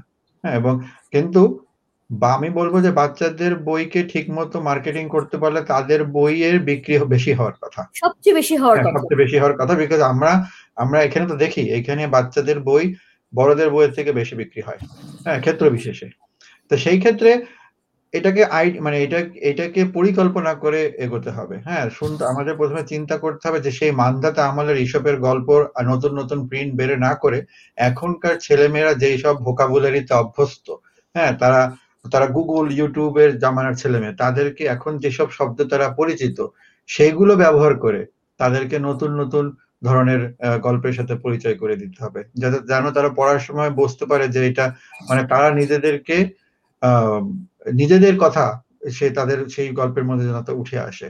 হ্যাঁ, কারণ আমরা মনে করি যে হ্যাঁ আমি সত্যজিৎ রায়ের আহ আহ, ফেলুদা পড়েছি যে আমার ছেলেকেও সত্যজিৎ রায়ের ফেলুদা পড়তে হবে এমন কোনো কথা নেই। কোনো কথা নেই তার হ্যাঁ। ভালো নাও লাগতে পারে। হ্যাঁ। ভালো লাগে মুশকিল হলো কি পরে এখন ইংরেজিতে। হ্যাঁ সেটাও সেটাও সেটা তো একটা আলাদা উপায় আছে যদি সেই সেভাবে আপনি শেখাতে চাই যে আমাদের ছেলেমেয়েরা আমাদের সময়কার লেখাগুলো পড়বে। হ্যাঁ যারা বাংলা জানে না তারা ইংরেজিতে পড়বে। এখনকার সময় উপযোগী করে ছোট বাচ্চাদের বই লিখতে হবে। এবং আপনি খেয়াল করে দেখবেন যে আমরা অনেকেই বলে থাকি যে জাফর ইকবাল তো সায়েন্স ফিকশন কপি করে লেখেন বিদেশ থেকে বা ওনার অনেক ধরনের যারা তাকে পছন্দ করেন এই ধরনের কথা বলেন। কিন্তু খেয়াল করে দেখবেন তার গল্প তার তার ভাষা তার যে এখন নতুন নতুন বই বের হয় এবার বই মেলাও তার কিছু বই বেরোবে যে বই পড়ে কিন্তু আমার আপনার ভালো না লাগতে পারে। কিন্তু উনি যাদের জন্য লিখছেন তারা কিন্তু তার চরম ভক্ত এবং তাদের কিন্তু পছন্দ হচ্ছে এবং তাদের কিন্তু আমার একটু খালি শোনো আমার খালি আপত্তি যে ভাষার মান নিয়ে। ভাষার মান মানে আমি এটা খুব লজ্জার সাথে বলছি শ্রাবণ যে মানে তুমি সত্যজিৎ রায়ের বই আর তুমি যদি এর বই পাশাপাশি রাখো ভাষা প্রচণ্ড রকমের তফাৎ। অর্থাৎ আমরা, আমাদের বাচ্চারা বাংলা বাংলা, বাংলায় অনেক পিছিয়ে। এবং সেটা খুবই দুঃখের কথা কি জানো? যে ওই ঔপনিবেশিক ব্রিটিশদের করা সিস্টেমের যে বাংলা, সেখানে ওরা আমরা তো সেরকমই পড়েছি। আমাদের এই যে, আমাদের দেশ থেকে যে এসে টাইপ প্রশ্ন উত্তর লেখা এই যে তোমার বাংলায় বাংলা তোমার যে একটা গল্প পড়ে সেটার লম্বা প্রশ্নের উত্তর ছোট প্রশ্নের উত্তর এগুলো ছাড়া ভাষা শেখা হয় না। যতই দানাই পানে মাল্টিপল চয়েস আপনি- মানের কথা কোথায় বলছেন স্বপন ভাই? এটা আমি একটু স্পষ্ট হতে চাই। মানে হচ্ছে মানে ভা- শব্দ সম্ভার। শব্দ শুধু কোথায়? নতুন বই লেখায়? সে নাকি না, এই যে আমার এই যে তোমার জাফর ইকবালের লেখাতে খুব সাধারণ বাংলা। খুবই সাধারণ। সেটা তো আপনার জন্য স্বপন ভাই সেটা তো আপনার জন্য কিন্তু জাফর ইকবাল তো আপনার জন্য বই লিখছেন না। বুঝলাম আমি কিন্তু আমার এখানে কথাটা যে আমরা ছোটবেলায় যদি সত্য যায় বই পড়তে পারতাম কিন্তু এখন বাচ্চারা পারে না তাদের মতো করে লেখা হচ্ছে কিন্তু সেখানে কোথাও একটা একটা জিনিস আমরা হারাচ্ছি কিন্তু। হারাচ্ছি কিন্তু এখানে আমার একটা এটার পেছনে আমাদের বাংলাদেশে এবং যে- এটার পেছনে আমাদের শিক্ষানীতি হান্ড্রেড পার্সেন্ট হ্যাঁ, এই যে- আমাদের শিক্ষা ব্যবস্থায় এখন এরকম। আপনি যদি বাংলা অবস্থা। স্বপন ভাই আমি তো প্রায় পনেরো বছর বাংলা পড়িয়েছি। আমি বাংলা বইয়ের যে পরিবর্তন দেখেছি ওটা দেখে আমি নিজে শখ আমরা যেসব মানে প্রথম যখন পড়াতে শুরু করলাম আমরা যা পড়েছি সেগুলোই ছিল এক সময় আমার ছেলেরা পড়েছে বা আরও আগের বাচ্চারা। এখন কিন্তু তা নাই। এখন সমস্ত ধরেন এই যে কোন কবিতার কথা বলব আমি? বাদশাহ বাবরের গল্পটা হুমায়ুনার বাবরের গল্পটা। এই যে বাবা ছেলের জন্য জীবন এই কবিতাটা আমাদের ছিল। কুসুম কুমারী দাসের প্রার্থনা আমাদের ছিল। কিছু মাইলস্টোন কবিতা এবং গল্প ছিল। লিখেছিল সত্যেন্দ্রনাথ দত্ত তাই এখন তোমার এইগুলোর মধ্যে একটা জিনিস খেয়াল করে দেখবেন যে সম্প্রতি আমি আমার ছেলের জন্য ক্লাস ওয়ান যখন সে ওয়ানে পড়তো যখন সে টু এ উঠল আমি বাংলাদেশে কেউ গেলে তাকে দিয়ে সেই তার নানা নানি সেই বইগুলো পাঠায়। এবং এখানে আমি প্রথমে খুব আগ্রহ নিয়ে মনে করেছিলাম তাকে এগুলো পড়াবো কিন্তু বই হাতে পাওয়ার পরে সেই আগ্রহ একেবারে চলে গেছে। কারণ বইয়ের মধ্যে গাদা গাদা ভুল বইয়ের ছাপায় একেবারে মানে প্রফেশনাল কোনো নাই প্রফেশনালিজম নাই বইয়ের মধ্যে কাগজ ধরলেই ছিঁড়ে চলে আসছে।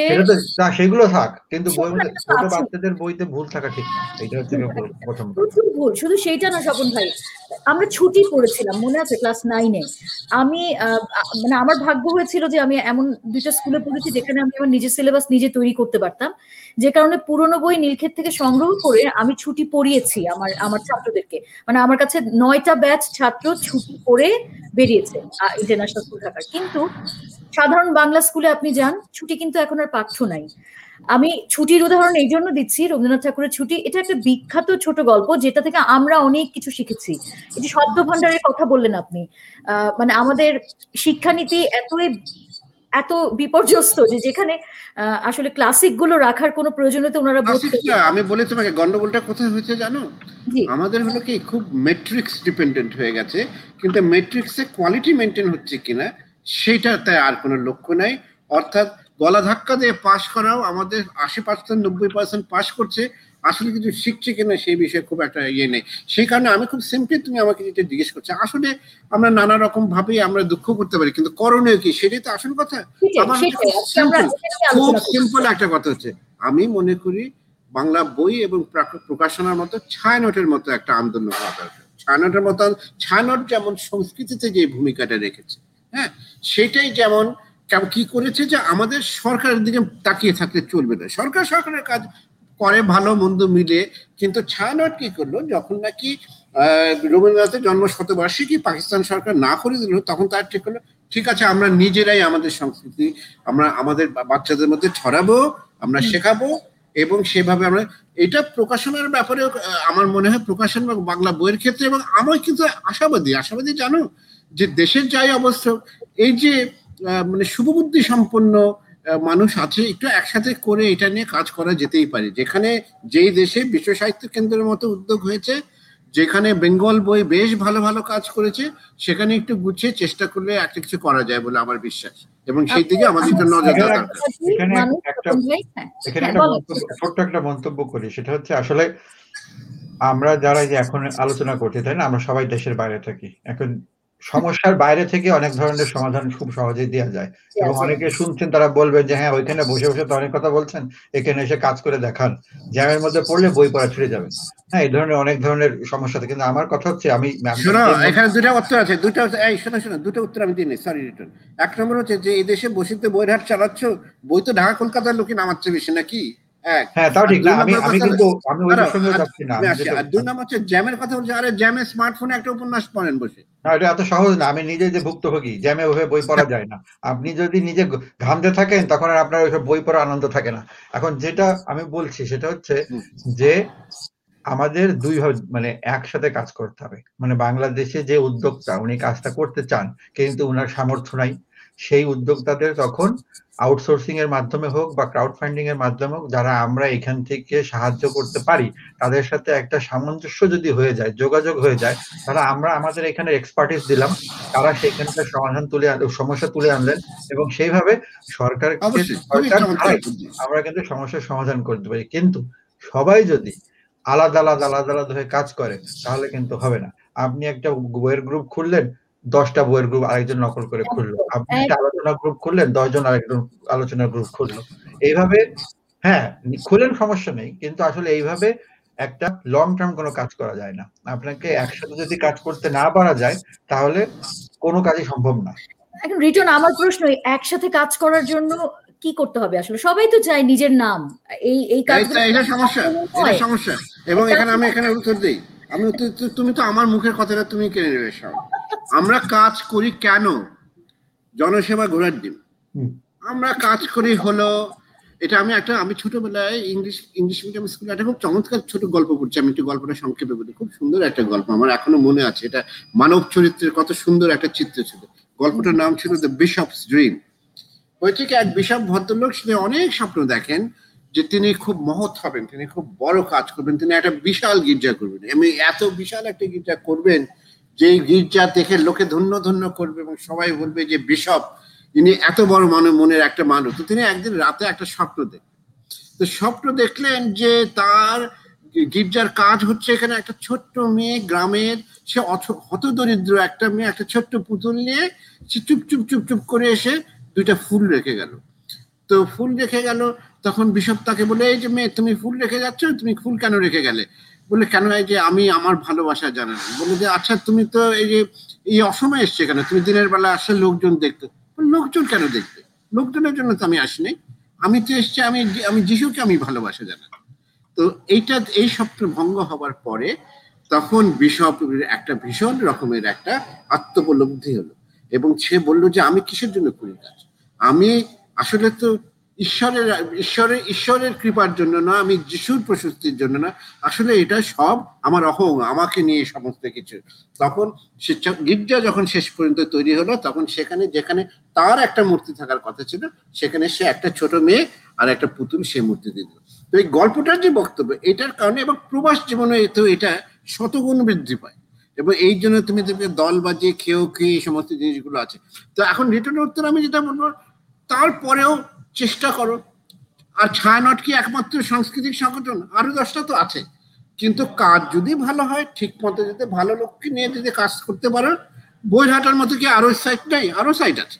কিন্তু কিন্তু কাজ যদি মানে ভালো হয় সেটা দাঁড়িয়ে যাবে এক সময় আমার মনে হয় যে তাহলে কি রিটার্ন যেটা বললেন আমি এটার সাথে মানে প্রচণ্ড রকম একমত এবং এইটাও সত্যি যে মানুষ নিজের প্রচার চায়। আমাদের এখানে কমেন্টে অনেকেই বলছেন এই কথা সবাই আসলে নিজের নাম ফলাতে চায় প্রচার চায়। এইটার সমাধানটা কি আসলে? এটা এই কেন্দ্রীভূত করার এই যে বই পড়ার আন্দোলন বই পড়া দিয়ে ভাষা চর্চার যে আন্দোলন এটাকে কেন্দ্রীভূত করার কি উপায়? এটা কি একমাত্র সরকার করতে পারেন? নাকি আমাদের দেশে তো গুগলের মতো এত বড় কোনো আমার মনে হয় না, কেন্দ্রীয় ভূত করার দরকার আছে।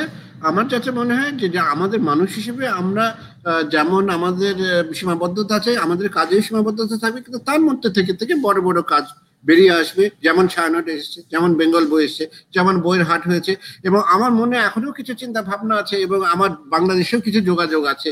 আমি এটাকে বড়ভাবে আরও কীভাবে এগিয়ে নেওয়া যায়? তো তার আগে একটা কথা আমি বলে নিই এবং নির্লজ্জ একটা বিজ্ঞাপন দিচ্ছি। এই বিজ্ঞাপনটা হচ্ছে বইয়ের হাট ই বই বের করেছে। এটা একটা বিশাল বিশাল বিশাল ব্যাপার।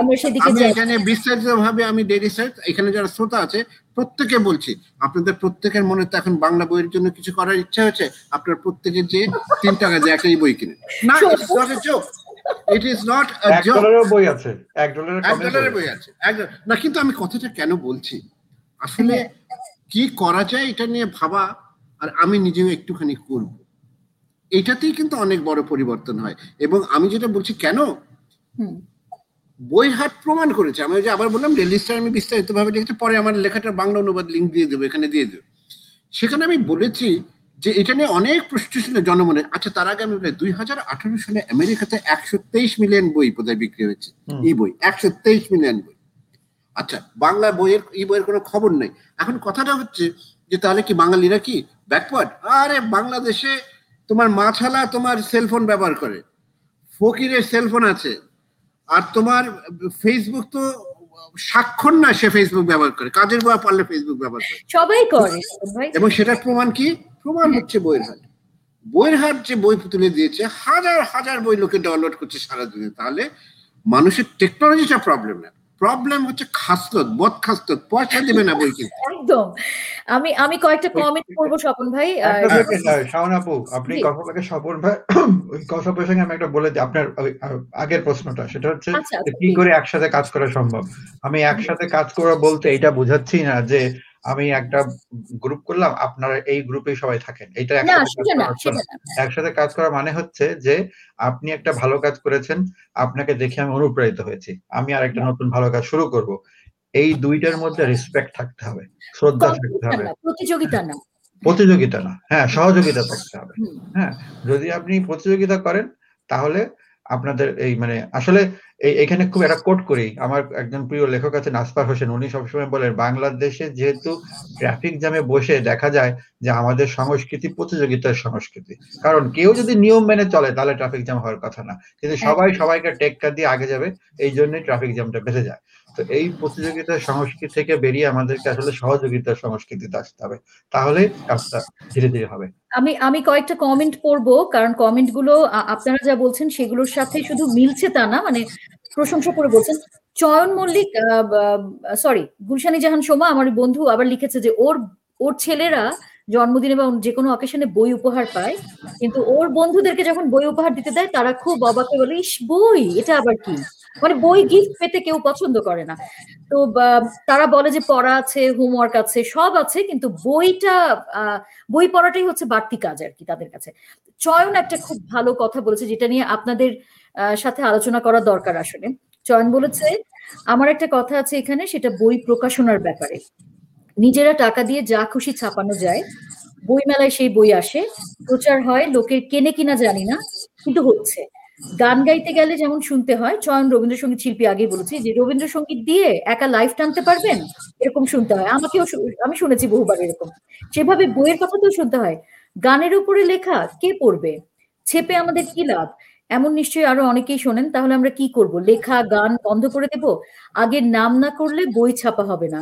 বই ছাপা না হলে নাম হবে না। কোথায় যাব? আমার একটা খুব চমৎকার উদাহরণ আছে আপনারা সবাই জানেন এটা। এবং আমরা সেইগুলোর বাই প্রোডাক্ট সেটা কি? সেটা আমি বলি। সেটা হচ্ছে আমাদের বিশ্ব সাহিত্য কেন্দ্র। বাই প্রোডাক্ট কীরকম লেখেন? আমরা যখন ছোট ছিলাম তখন উনি যখন প্রথম শুরু করলেন তখন আমাদের অনেকেই মনে করেছেন না এত বিশাল কাজ হবে না টাকা পয়সা নেই কেউ এগিয়ে আসবে না। কি কিন্তু উনি কিন্তু থেমে থাকেননি। উনি কিন্তু সময় বই দেওয়া শুরু করলেন দরকারে দুয়ারে দুয়ারে গ্রামে গ্রামে শহরে শহরে গাড়ি নিয়ে যে এখন তো বিশ্ব থেকে গাড়িও আছে। আমাদের স্কুলে স্কুলে বই দিয়ে দিত বই নিয়ে আসতেন এবং পড়তাম। এবং এই এখন আমি গর্ব সহকারে সেটা বলছি যে আমি সেটার বাই প্রোডাক্ট কত বছর পরে? রিটন আমিও। এখন আপনাকে রবীন্দ্রসঙ্গীতে যদি কেউ এরকম করে কটাক্ষ করে বা গানের বইয়ে চলে এই জন্য আপনি যদি মনে করেন ধরো এগুলো করব না তাহলে হবে না। আপনাকে করে যেতে হবে। এখানে আমি আরও একটা উদাহরণ দিই সেটা আবার সেলফ প্রমোশন হয়ে যাবে সেটাও বলি। যে আমরা যখন বইয়ের হাট করেছিলাম তখন আমাদের উদ্দেশ্য ছিল যে বাংলায় লেখা প্র্যাকটিস করা। আমরা প্রথমে বললাম যে এখানে দয়া করে কেউ বাংলা ছাড়া রোমান হরফে লিখবেন না। এবং তখন হলো না এটা হয় না কি কমেন্ট করতে পারি না? আজকে দেখেন রোমান হরফে আমাদের এখানে এক পার্সেন্ট লোক লেখে। হ্যাঁ। কারণটা কি? কারণ প্র্যাকটিসটা আস্তে আস্তে হয়ে গেছে। তো যেইটা যে যেভাবে চিন্তা করছেন সেটাকে আসলে আপনাদের প্র্যাকটিস দিয়ে বা অভ্যাস দিয়ে সেটাকে কাটিয়ে তুলতে হবে। আসলে অটল থাকতে হবে যে আমার আমার যে লক্ষ্য, আমি কি চাই? আমি চাই সবাই বাংলা লিখুক, বাংলা পড়ুক, এই লক্ষ্যটাতে অটল থাকতে হবে। যেমন একই রকম, আমি একটা ছোট্ট উদাহরণ দেই। আমি যে গ্রুপটা করেছি মিত্রাঙ্গন, এই গ্রুপেও মানে আমি একটা গ্রুপ মানে যে কোনো গ্রুপ দিয়ে আমি আসলে উদাহরণটা দিচ্ছি, আমার গ্রুপ নিয়ে না। গ্রুপে ধরেন কখনো মানহীন লেখা, মানহীন মানহীন কোনো পোস্ট আসলে আমরা কি করি? বেশিরভাগ গ্রুপগুলোতে আমরা যেটা চেষ্টা করি যে না আমার মেম্বারকে কিছু বলা যাবে না, তাহলে আমার মেম্বার কমে যাবে। আমার মূল লক্ষ্য থাকে যে আমি একটা ফেসবুক গ্রুপ করব, ওখানে আমার হাজার হাজার মেম্বার থাকবে, আমি বলতে পারব দশ হাজার মেম্বারের একটা গ্রুপে আমি আছি। কিন্তু আমার লক্ষ্যটা কি? গ্রুপ তৈরি করার প্রথম লক্ষ্য যদি এটা থাকতো আমার যে আমি মানুষের মধ্যে শুদ্ধ সংস্কৃতি চর্চা বাড়াবো, বাংলা লেখাপড়া নিয়ে কথা বলব, তাহলে তখন কিন্তু আমি আর কয়টা মেম্বার থাকবে এটা নিয়ে চিন্তা করব না। আমাকে আমার নিয়ম এবং আমার লক্ষ্যে অটল থেকে যেতে হবে। রিটনের সাথে তাল মিলিয়ে বলছি বিশ্ব সাহিত্য কেন্দ্রের বাই প্রোডাক্ট আমিও। আমিও কেন্দ্রে নিয়মিত যেতাম এখনও অ্যাক্টিভলি এঙ্গেজ আছি। রিটনের সাথে আমার পরিচয় এবং তাকে পছন্দ করার প্রথম কারণও এটা যে বিশ্ব সাহিত্য কেন্দ্রের প্রোডাক্ট সে। তো ওইটা একটা বিশাল উদাহরণ যে কেন্দ্র থেকে যা হয়েছে সেরকম কাজ করা যায়। জি স্বপন আমি এখানে এটা বলছি হ্যাঁ আমার এখানে যিনি বললেন যে ওনার বই লিখবে আগে নাম করবে না আগে লিখবে হ্যাঁ। এখানে একটু একটু অপ্রিয় কথা আমি আপনাদের বলি যে দেখেন আপনারা যদি ডাক্তার হতে চান ইঞ্জিনিয়ার হতে চান বা অন্য কোনো পেশায় যেতে চান সেটা তুলনামূলকভাবে সহজ। সেখানে কিন্তু অজস্র লোক ডাক্তার আছে অজস্র লোক ইঞ্জিনিয়ার আছে অজস্র লোক লেখক হয় না অজস্র লোক শিল্পী হিসেবে প্রতিষ্ঠা পায় না। হ্যাঁ। তো সেই ক্ষেত্রে সৃষ্টিশীল কাজ করতে গেলে আপনাকে এই ঝুঁকির কথাটা মনে রাখতে হবে যে নাম যে আপনি সবসময় পাবেন এটার কোনো রকমের নিশ্চয়তা নেই। এবং আমি মনে করি প্রতিষ্ঠিত লেখকরা শুধু গুণী নয়, তারা প্রচণ্ড ভাগ্যবান। একটা গল্প বলি আপনাকে। আর কে নারায়ণ? হ্যাঁ আপনি নাম শুনে থাকতে পারেন, ইনি হচ্ছে নাকি মনে হয় ইন্ডিয়ান রাইটার্স ইন ইংলিশ এটার একদম পিতৃস্থানীয়। বহু বছর ধরে তিনি লিখছেন, পাণ্ডুলিপি পাঠাচ্ছেন, লিখছেন পাঠাচ্ছেন, লিখছেন কিছু হয় না। তারপর বিলেতে গ্র্যাম গ্রিন নামে একজন খুব বড় লেখক আছে, তিনি দেখে বললেন, আর, এটা সাংঘাতিক লেখা। সে বলল যে, চলো, এটা তোমাকে ছাপায় এই গল্পটা থেকে আমরা কি বুঝি? যে গুণী লেখক প্রতিষ্ঠা যারা পান, সঙ্গীতে বা এই সমস্ত জায়গায়, সেখানে গুণের সাথে সাথে ভাগ্যেরও একটা ব্যাপার সুতরাং আপনি যদি প্রতিষ্ঠা না পান, তাহলে আপনার যে গুণ নেই তা নয়। সে ভাগ্য ভাগ্য আপনার পক্ষে সবসময় নয় এটা মনে রাখবেন এবং আপনার কাজে আপনি নিশ্চয় থাকুন।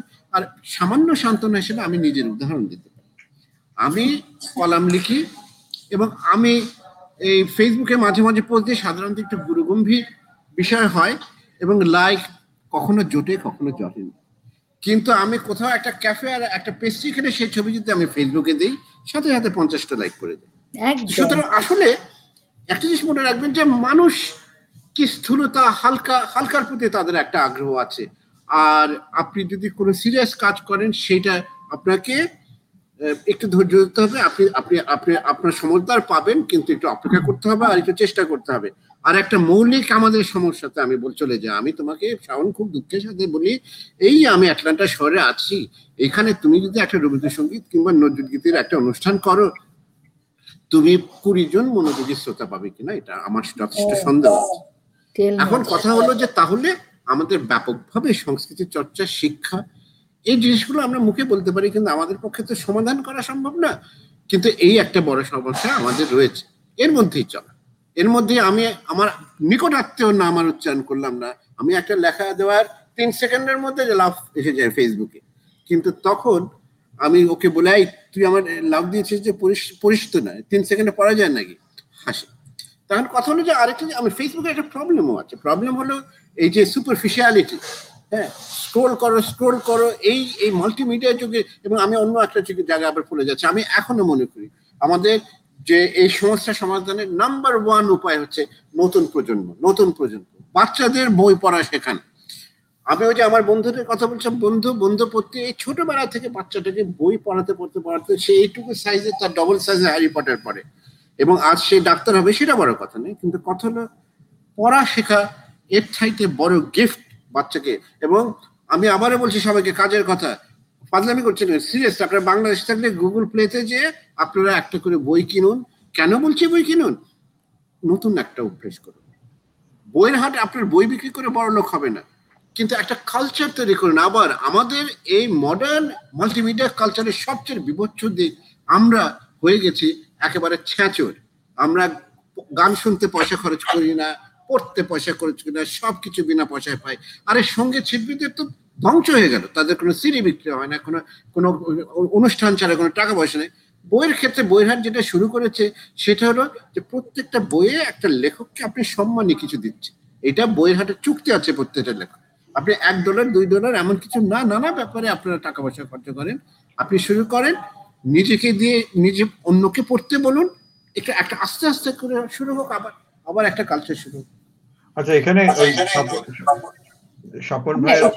এই ধরে বলতে চাচ্ছি সেটা হচ্ছে দেখুন আপনি এই সাথে বইয়ের হাটের কার্যক্রমটাও একটু বলে দিন সবাই জানুক। আমরা অনুষ্ঠানে একদম শেষ শুরু থেকে একদম শুরু থেকে বলো এখানে অনেক আছে যারা নাম শুনে নেই যে শুরু হলো কীভাবে সংক্ষেপে বলো তারপর আচ্ছা কিন্তু আমার কথা শুনতে পাচ্ছি।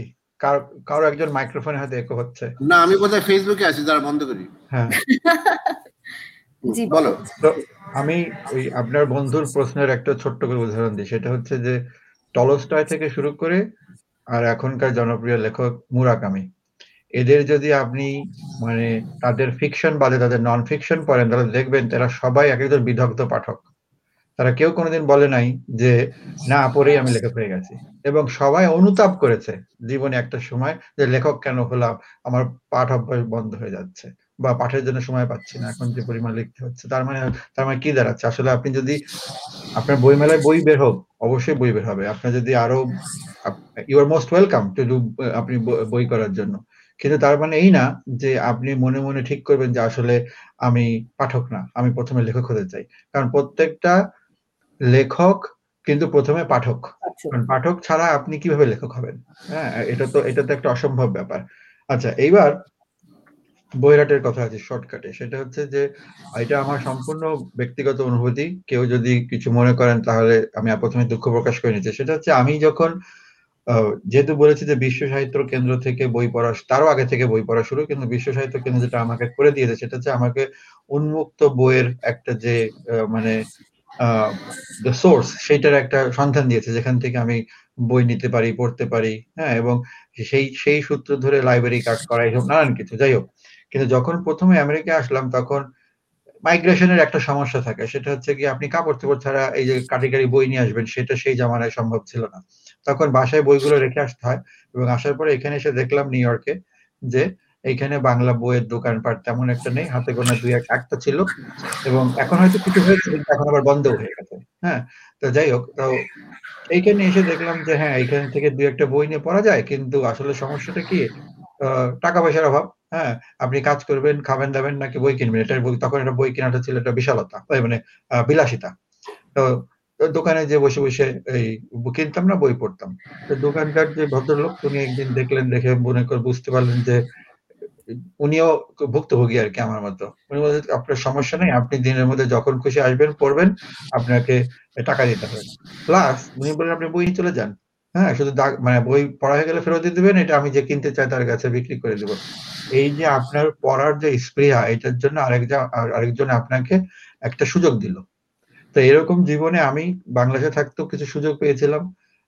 আমেরিকাতে এসেও সুযোগ পেয়েছি এবং এইখানে মানে কাকতলীয় ভাবে এমন কিছু মানুষের সাথে আমার পরিচয় হয়ে গেছে, যারা বাংলা সাহিত্যের দুই বাংলারই খুব দিকপাল দিকপাল লোকজন, যারা আমাকে এই সুযোগটা করার জন্য নিজেদের অনেক কিছু মানে অনেক ছাড় দিয়েছেন এবং আমাকে সুযোগ দেওয়ার জন্য।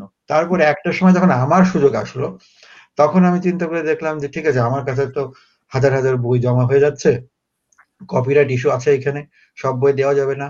কিন্তু তাহলে বইগুলো অন্য মানুষের সাথে যদি আমি ভাগাভাগি করে নিতে পারি, তাহলে মনে হয় একটা কিছু হয়তো হবে। একটা বিরাট বিশাল কিছু একটা হয়ে যাবে আমার কোনো পরিকল্পনা কখনোই ছিল না। কিন্তু মনের মধ্যে ইচ্ছা ছিল। এই ইচ্ছাটা শুরু হচ্ছে এভাবে যে আমার এক বন্ধু আছে, উনি আইবিএম এ চাকরি করেন। আমিও আমি তখন আরেকটা ফার্মে চাকরি করতাম। তো আমরা কি করতাম? তখন বাংলায় কেবল অভ্রতে লেখা শুরু হলো। তা আমরা তখন গল্প গুচ্ছ পড়তাম এবং আমরা তখন চিন্তা করলাম যে আমরা যখন গল্পগুচ্ছ পড়ব তাহলে তুই শেষের পাতা থেকে টাইপ কর আমি প্রথম পাতা থেকে টাইপ করি। হ্যাঁ এরকম। এরকম করে করে আমরা গল্পগুচ্ছকে একেবারে ট্রু বাংলা ফন্টে সম্পূর্ণ টাইপ করে ফেললাম। ও মাই গড আপনারা টাইপ করেছেন পুরো গল্পগুচ্ছ? হ্যাঁ পুরো গল্পগুচ্ছ। হ্যাঁ কারণ তখন হ্যাঁ এবং আমরা এই চুরাশিটা সাতাশিটা গল্প আছে গল্পগুচ্ছে। এই গল্পগুচ্ছ টাইপ করতে যেটা হয়েছে সেটা হচ্ছে যে গল্পের তো মানে গল্পের একেবারে অস্থি মজ্জা আমাদের মধ্যে ঢুকে গেছে যে টাইপ সময় হ্যাঁ। মোটামুটি এই এখন কীভাবে গল্প লিখতে হয় কীভাবে গল্প কোনটা ভালো গল্প কোনটা খারাপ গল্প একটা একটা ধারণা হয়ে গেছে। তো তখন আমি চিন্তা আমরা টাইপ তো করে ফেলেছি এখন আমরা কি করব? ও ঠিক আছে তাহলে এখন গল্প গুচ্ছে যেহেতু কপিরাইট নেই মানুষকে আমরা বিলিয়ে দিই। হ্যাঁ এবং তখন আমাদের আরশি নামে বইয়ের হাটেরও অনেক আগে আরশি নামে একটা ওয়েবসাইট ছিল যেখানে আমরা ওই এইগুলো দেওয়া শুরু করি। আর আরশির পেছনের ব্যাকগ্রাউন্ড হচ্ছে যে, আমার জীবনের প্রথম পত্রিকা বাংলাদেশে আমার সম্পাদনায় সেটা হচ্ছে আরশি। ওটা দুটো সংখ্যা পরে আমি এখানে চলে আসি, এই জন্য ওয়েবসাইটটা করা।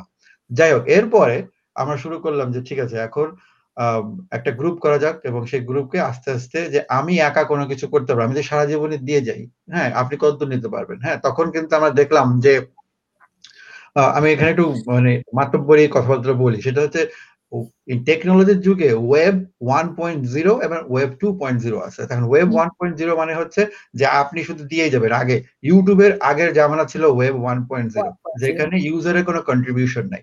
এবং গুগল দেখল যে আরে যদি ইউজারের কন্ট্রিবিউশন থাকে তাহলে তো আমি আরও মানে আমার আরও সমৃদ্ধি হতে পারে। আমি সেখান থেকে হয়তো ইউজারকেও কিছু দিলাম এরকম একটা ব্যাপার। ওয়েব টু পয়েন্ট জিরো যখন আসলো তখন নারী দিকে ফোরাম তৈরি হলো। বাংলা এখন সামারিন ব্লগ চলে আসলো এবং ওইখানে দেখেন কতজন তখন ওই ব্লগে লেখা লিখে বাংলা ব্লগের একটা বিশাল মানে স্বর্ণযুগ ছিল দুই হাজার সালের দিকে, তাই না? তখন থেকে আমরা চিন্তা করে দেখলাম, ঠিক আছে, তাহলে এইভাবে বই হয়তো মানে বিতরণ করা যেতে পারে। তখন কিন্তু আমাদের মাথায় এই জিনিসটা ছিল না যে বই বিতরণের সাথে সাথে একটা কপিরাইট ইস্যু তৈরি হয়ে যাবে। তো পরে যখন আমরা দেখলাম যে হ্যাঁ কিছু কিছু বইয়ের ক্ষেত্রে হয়তো সমস্যা তৈরি হয়, কিন্তু আসলে বই পড়ার সিস্টেমটা তৈরি করে দিলে যিনি আসলে একজন ভালো পাঠক, উনি কিন্তু আলটিমেটলি ওই বইটা পড়লেও উনি কিন্তু বাজারে যে ওই বইটা কেনার চেষ্টা করেন।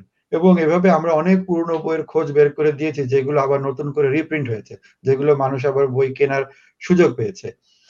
এইভাবে আসলে আমাদের ওই বইয়ের হাটের জন্ম। এবং এইখানে আরেকটা জিনিস মানে যে জিনিসটা আর একটা বলার বিষয়, সেটা হচ্ছে যে আপনি যদি নিজে বই পড়েন এবং মনে করেন যে অন্যকে সাথে নিয়ে আপনি এগিয়ে যেতে পারবেন, তাহলে সেটা সম্পূর্ণ ভুল ধারণা। আপনাকে বই পড়ার অভ্যাস তৈরি করতে গেলে এমন একটা জায়গা থাকতে হবে, যেইখানে লেখক, পাঠক সকলে এসে যেন খুব মানে স্বাচ্ছন্দ্য বোধ করেন। এবং এই স্বাচ্ছন্দ্য বোধ করার জন্য আমরা দেখলাম যে, এই সিস্টেমটা আসলে ফেসবুকে দেয়া যাচ্ছে না।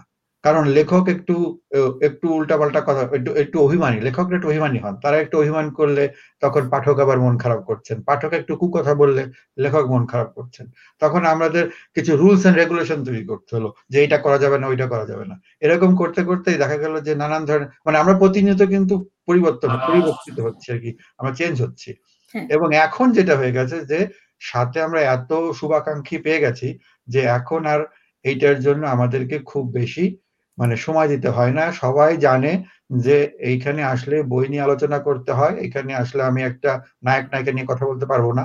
এখানে আসলে আমি লেখক, পাঠকদেরকে নিয়ে কথা বলতে হবে। এবং ওই যে আপনি একটা প্ল্যাটফর্ম দিয়ে ফেললেন তাই না? রমনা পার্কে যেমন সকালবেলা সবাই ডায়াবেটিসের রোগীরা হাঁটাহাঁটি করতে যায় সেরকম বইয়ের হাটের লোকজন আসেই কিন্তু আসলে বইয়ের খবর পেতে বই পড়তে এবং বই নিয়ে আলোচনা করতে এবং এইখান থেকেই বেরিয়ে যাচ্ছেন। পরে হয়তো তারা খোঁজ করে নিচ্ছেন যে বইটা কীভাবে তারা সংগ্রহ করবেন মানে বা বইটা কিনবেন। এখন আমাদের বলে আমাদের প্রায় সংগ্রহে তিরিশ থেকে চল্লিশ হাজার বই আনুমানিক বই আছে। এখন এই বইগুলো আমরা কোথায় পেলাম? তো সেটার পিছনে একটা ছোট গল্প।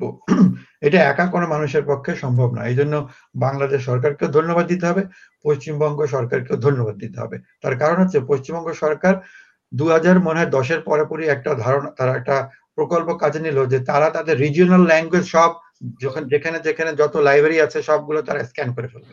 স্ক্যান করে একটা মানে একটা ক্যাটালগের মতো বানাবে। মানে একটা ভালো উদ্যোগ। বাংলাদেশের সুফিয়া কামাল লাইব্রেরির জন্য এরকম একটা উদ্যোগ তৈরি হলো যে সব বইগুলো স্ক্যান করে ফেলতে হবে। এখন, এই দুইটার ক্ষেত্রে সবচেয়ে বড় যে জিনিসটা, তারা পরিকল্পনা করেনি যে এই কাজটা কি করে সুষ্ঠুভাবে সম্ভব। এবং হয়ে যাওয়ার পরে এইটাকে কি করে মানুষের কাছে পৌঁছায় দিতে হবে, এই জিনিসটার চিন্তা ভাবনা তারা করেনি। এটা ছিল সরকারি প্রজেক্ট যেমন হয়, একজনের মাথা থেকে বেরিয়েছে, উনি টাকা দিয়েছেন সেটা দিয়ে একটা কাজ হয়ে গেছে, টাকা ফান্ড শেষ, কাজও বন্ধ। এখন ওই সময় আমরা করলাম যে মানে এই এই বইগুলো কালেক্ট করা শুরু করলাম। হ্যাঁ মানে একটা সার্ভার থেকে আরেকটা সার্ভারে ট্রান্সফার করা শুরু করলাম। যে একটা বই, হাজার হাজার বই আপনি এইভাবে ব্যক্তিগতভাবে কালেক্ট করতে পারবেন না। তো আমরা যেহেতু নানান ধরনের স্ক্রিপ্ট স্ক্রিপ্ট লিখে টিকে আমরা এগুলো করলাম কি, এক জায়গা থেকে আমাদের নিজের জায়গায় সরানো শুরু করলাম। এরপরে আমরা সেইগুলোকে বিভিন্নভাবে, একটা হোস্টিং না আর্কাইভ বলেন গুগল বলেন মিডিয়া ফায়ার বলেন, এরকম নানান ধরনের হোস্টিং এ বইগুলো আমরা ডাম করে রেখেছি। এবং একটা লিঙ্ক কাজ না করলে অন্য একটা লিঙ্ক কাজ করে। এবং এইগুলো, এই, এইখানকার নিরানব্বই ভাগ বইয়ের কিন্তু কোনো কপিরাইট নেই। এবং এইটাতে যেটা সবচেয়ে ভালো কাজ হলো, যে কাজটা মানে পশ্চিমবঙ্গের ন্যাশনাল লাইব্রেরি করতে পারেনি, আমাদের সুফিয়া কামাল লাইব্রেরিও করতে পারে নাই। সেটা হচ্ছে একটা সহজভাবে পাঠকের কাছে পৌঁছানোর সুযোগটা করে দিতে পারল না। এবং এই করার সুযোগটা যখন আসলো তখন এখন আপনি দেখবেন যে এইবার বইমেলায়, গত বছর বইমেলায়, তার আগের বছর বইমেলায় এত এত পুরনো বই নতুন করে রিপ্রিন্ট হচ্ছে। এই পুরনো বইগুলো কোথা থেকে আসছে? হ্যাঁ এইগুলো রিসোর্স কি? এই বইগুলো সহজলভ্য করা হয়েছে দেখে তারা এগুলো প্রিন্ট করতে পারছেন। এবং এই নতুন প্রিন্টে পুরনো বই আবার আসছে।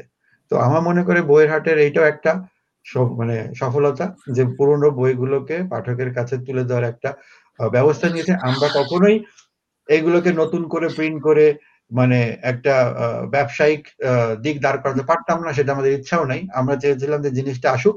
এরপরে যে অনেকটা ওপেন সোর্সের মতো আপনি এখানে আসবেন নিবেন নানান খুশি নানান নিজের মতো করে ব্যবহার করবেন। এই জন্য আমার বলছি না যে আমাদেরকে আপনার ক্রেডিট দিতে হবে আমাদেরকে বলতে হবে যে এটা বইহাট থেকে নিয়েছে এগুলো কোনো কিছু দরকার নেই। আমি যে বললাম প্রথমেই যে আসলে প্রতিযোগিতা না সহযোগিতা থাকলেই সেটাই। এবং এইভাবেই এইভাবেই হচ্ছে গিয়ে মানে আমাদের শুরু এবং বাকিটা আপনারাও সবাই জানেন এবং বইহাটে যারা যোগ দিবেন ভবিষ্যতে তারাও এখানে যে আমাদের নিয়মগুলো পড়লেই ওখানে আমরা বিস্তারিত সবগুলো সবকিছু লিখে রেখেছি। কেন আমরা শুরু করলাম উদ্দেশ্য কি এবং আমরা কীভাবে এগিয়ে যেতে পারি?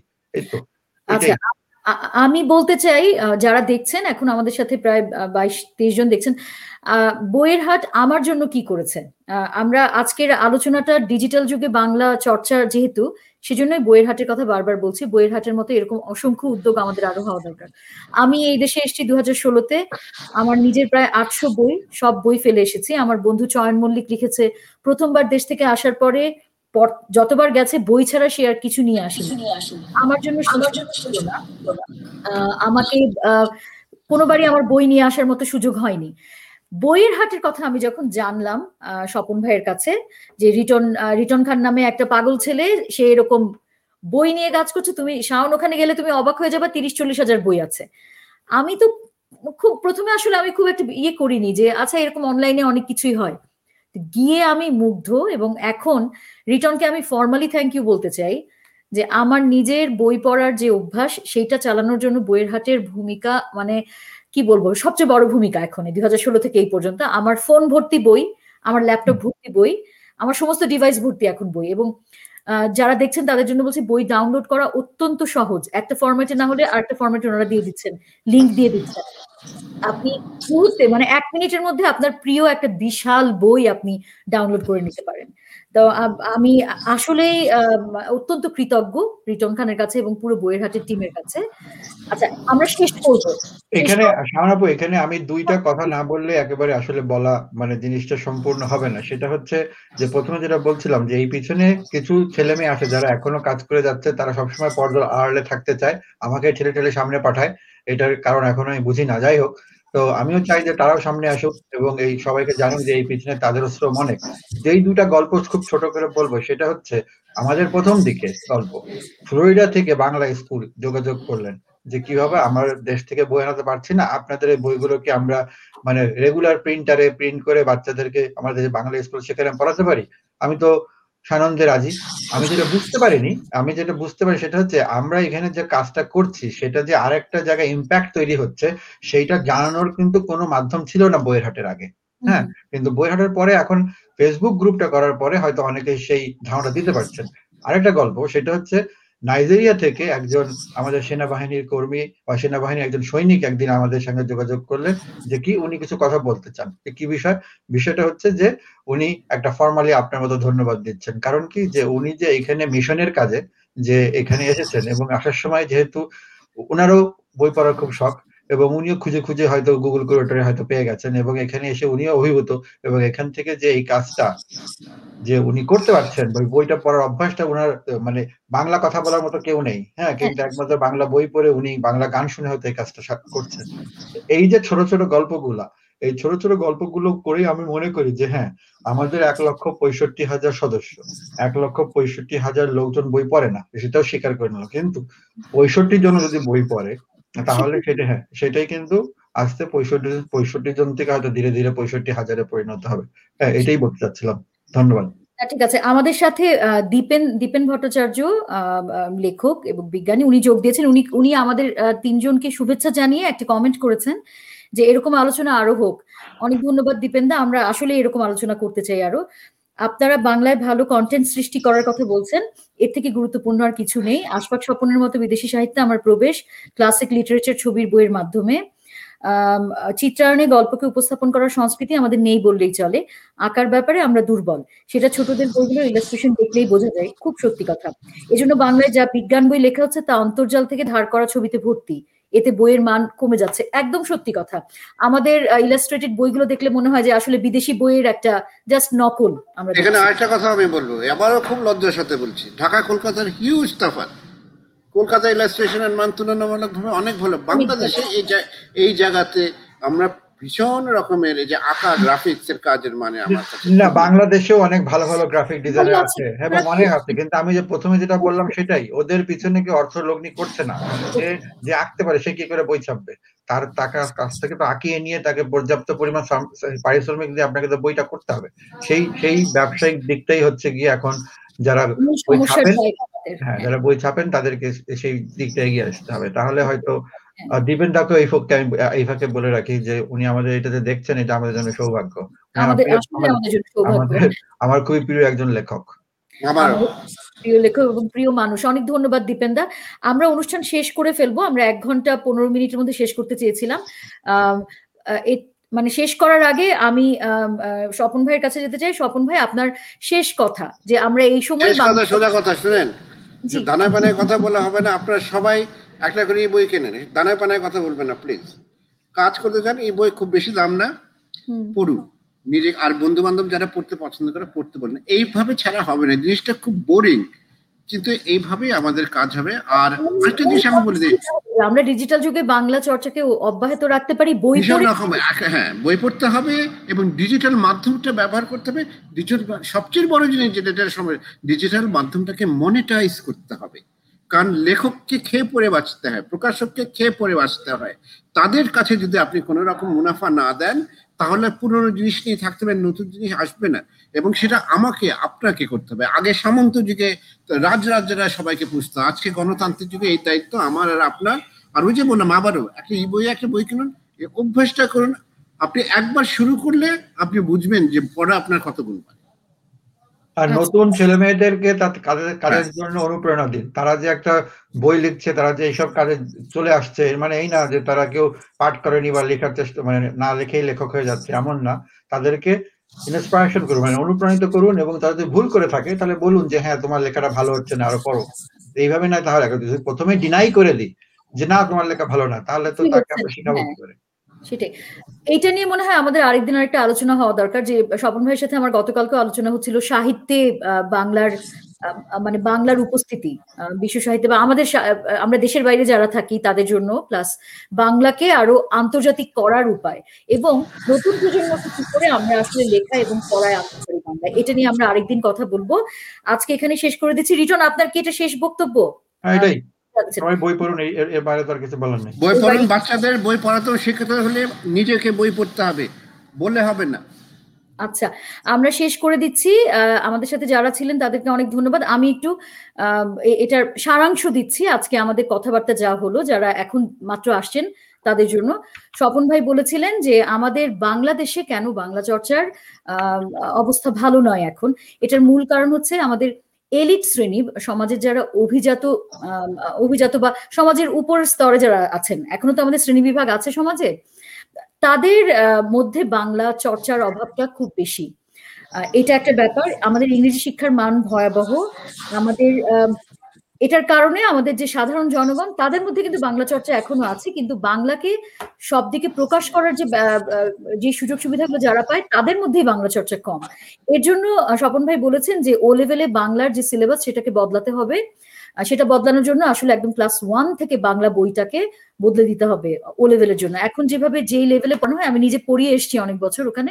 সেটা আসলে বাংলার কি বলব, কোনো ভালো মানের বাংলা পড়ানো হয় না সেখানে। এটাকে বদলাতে হবে।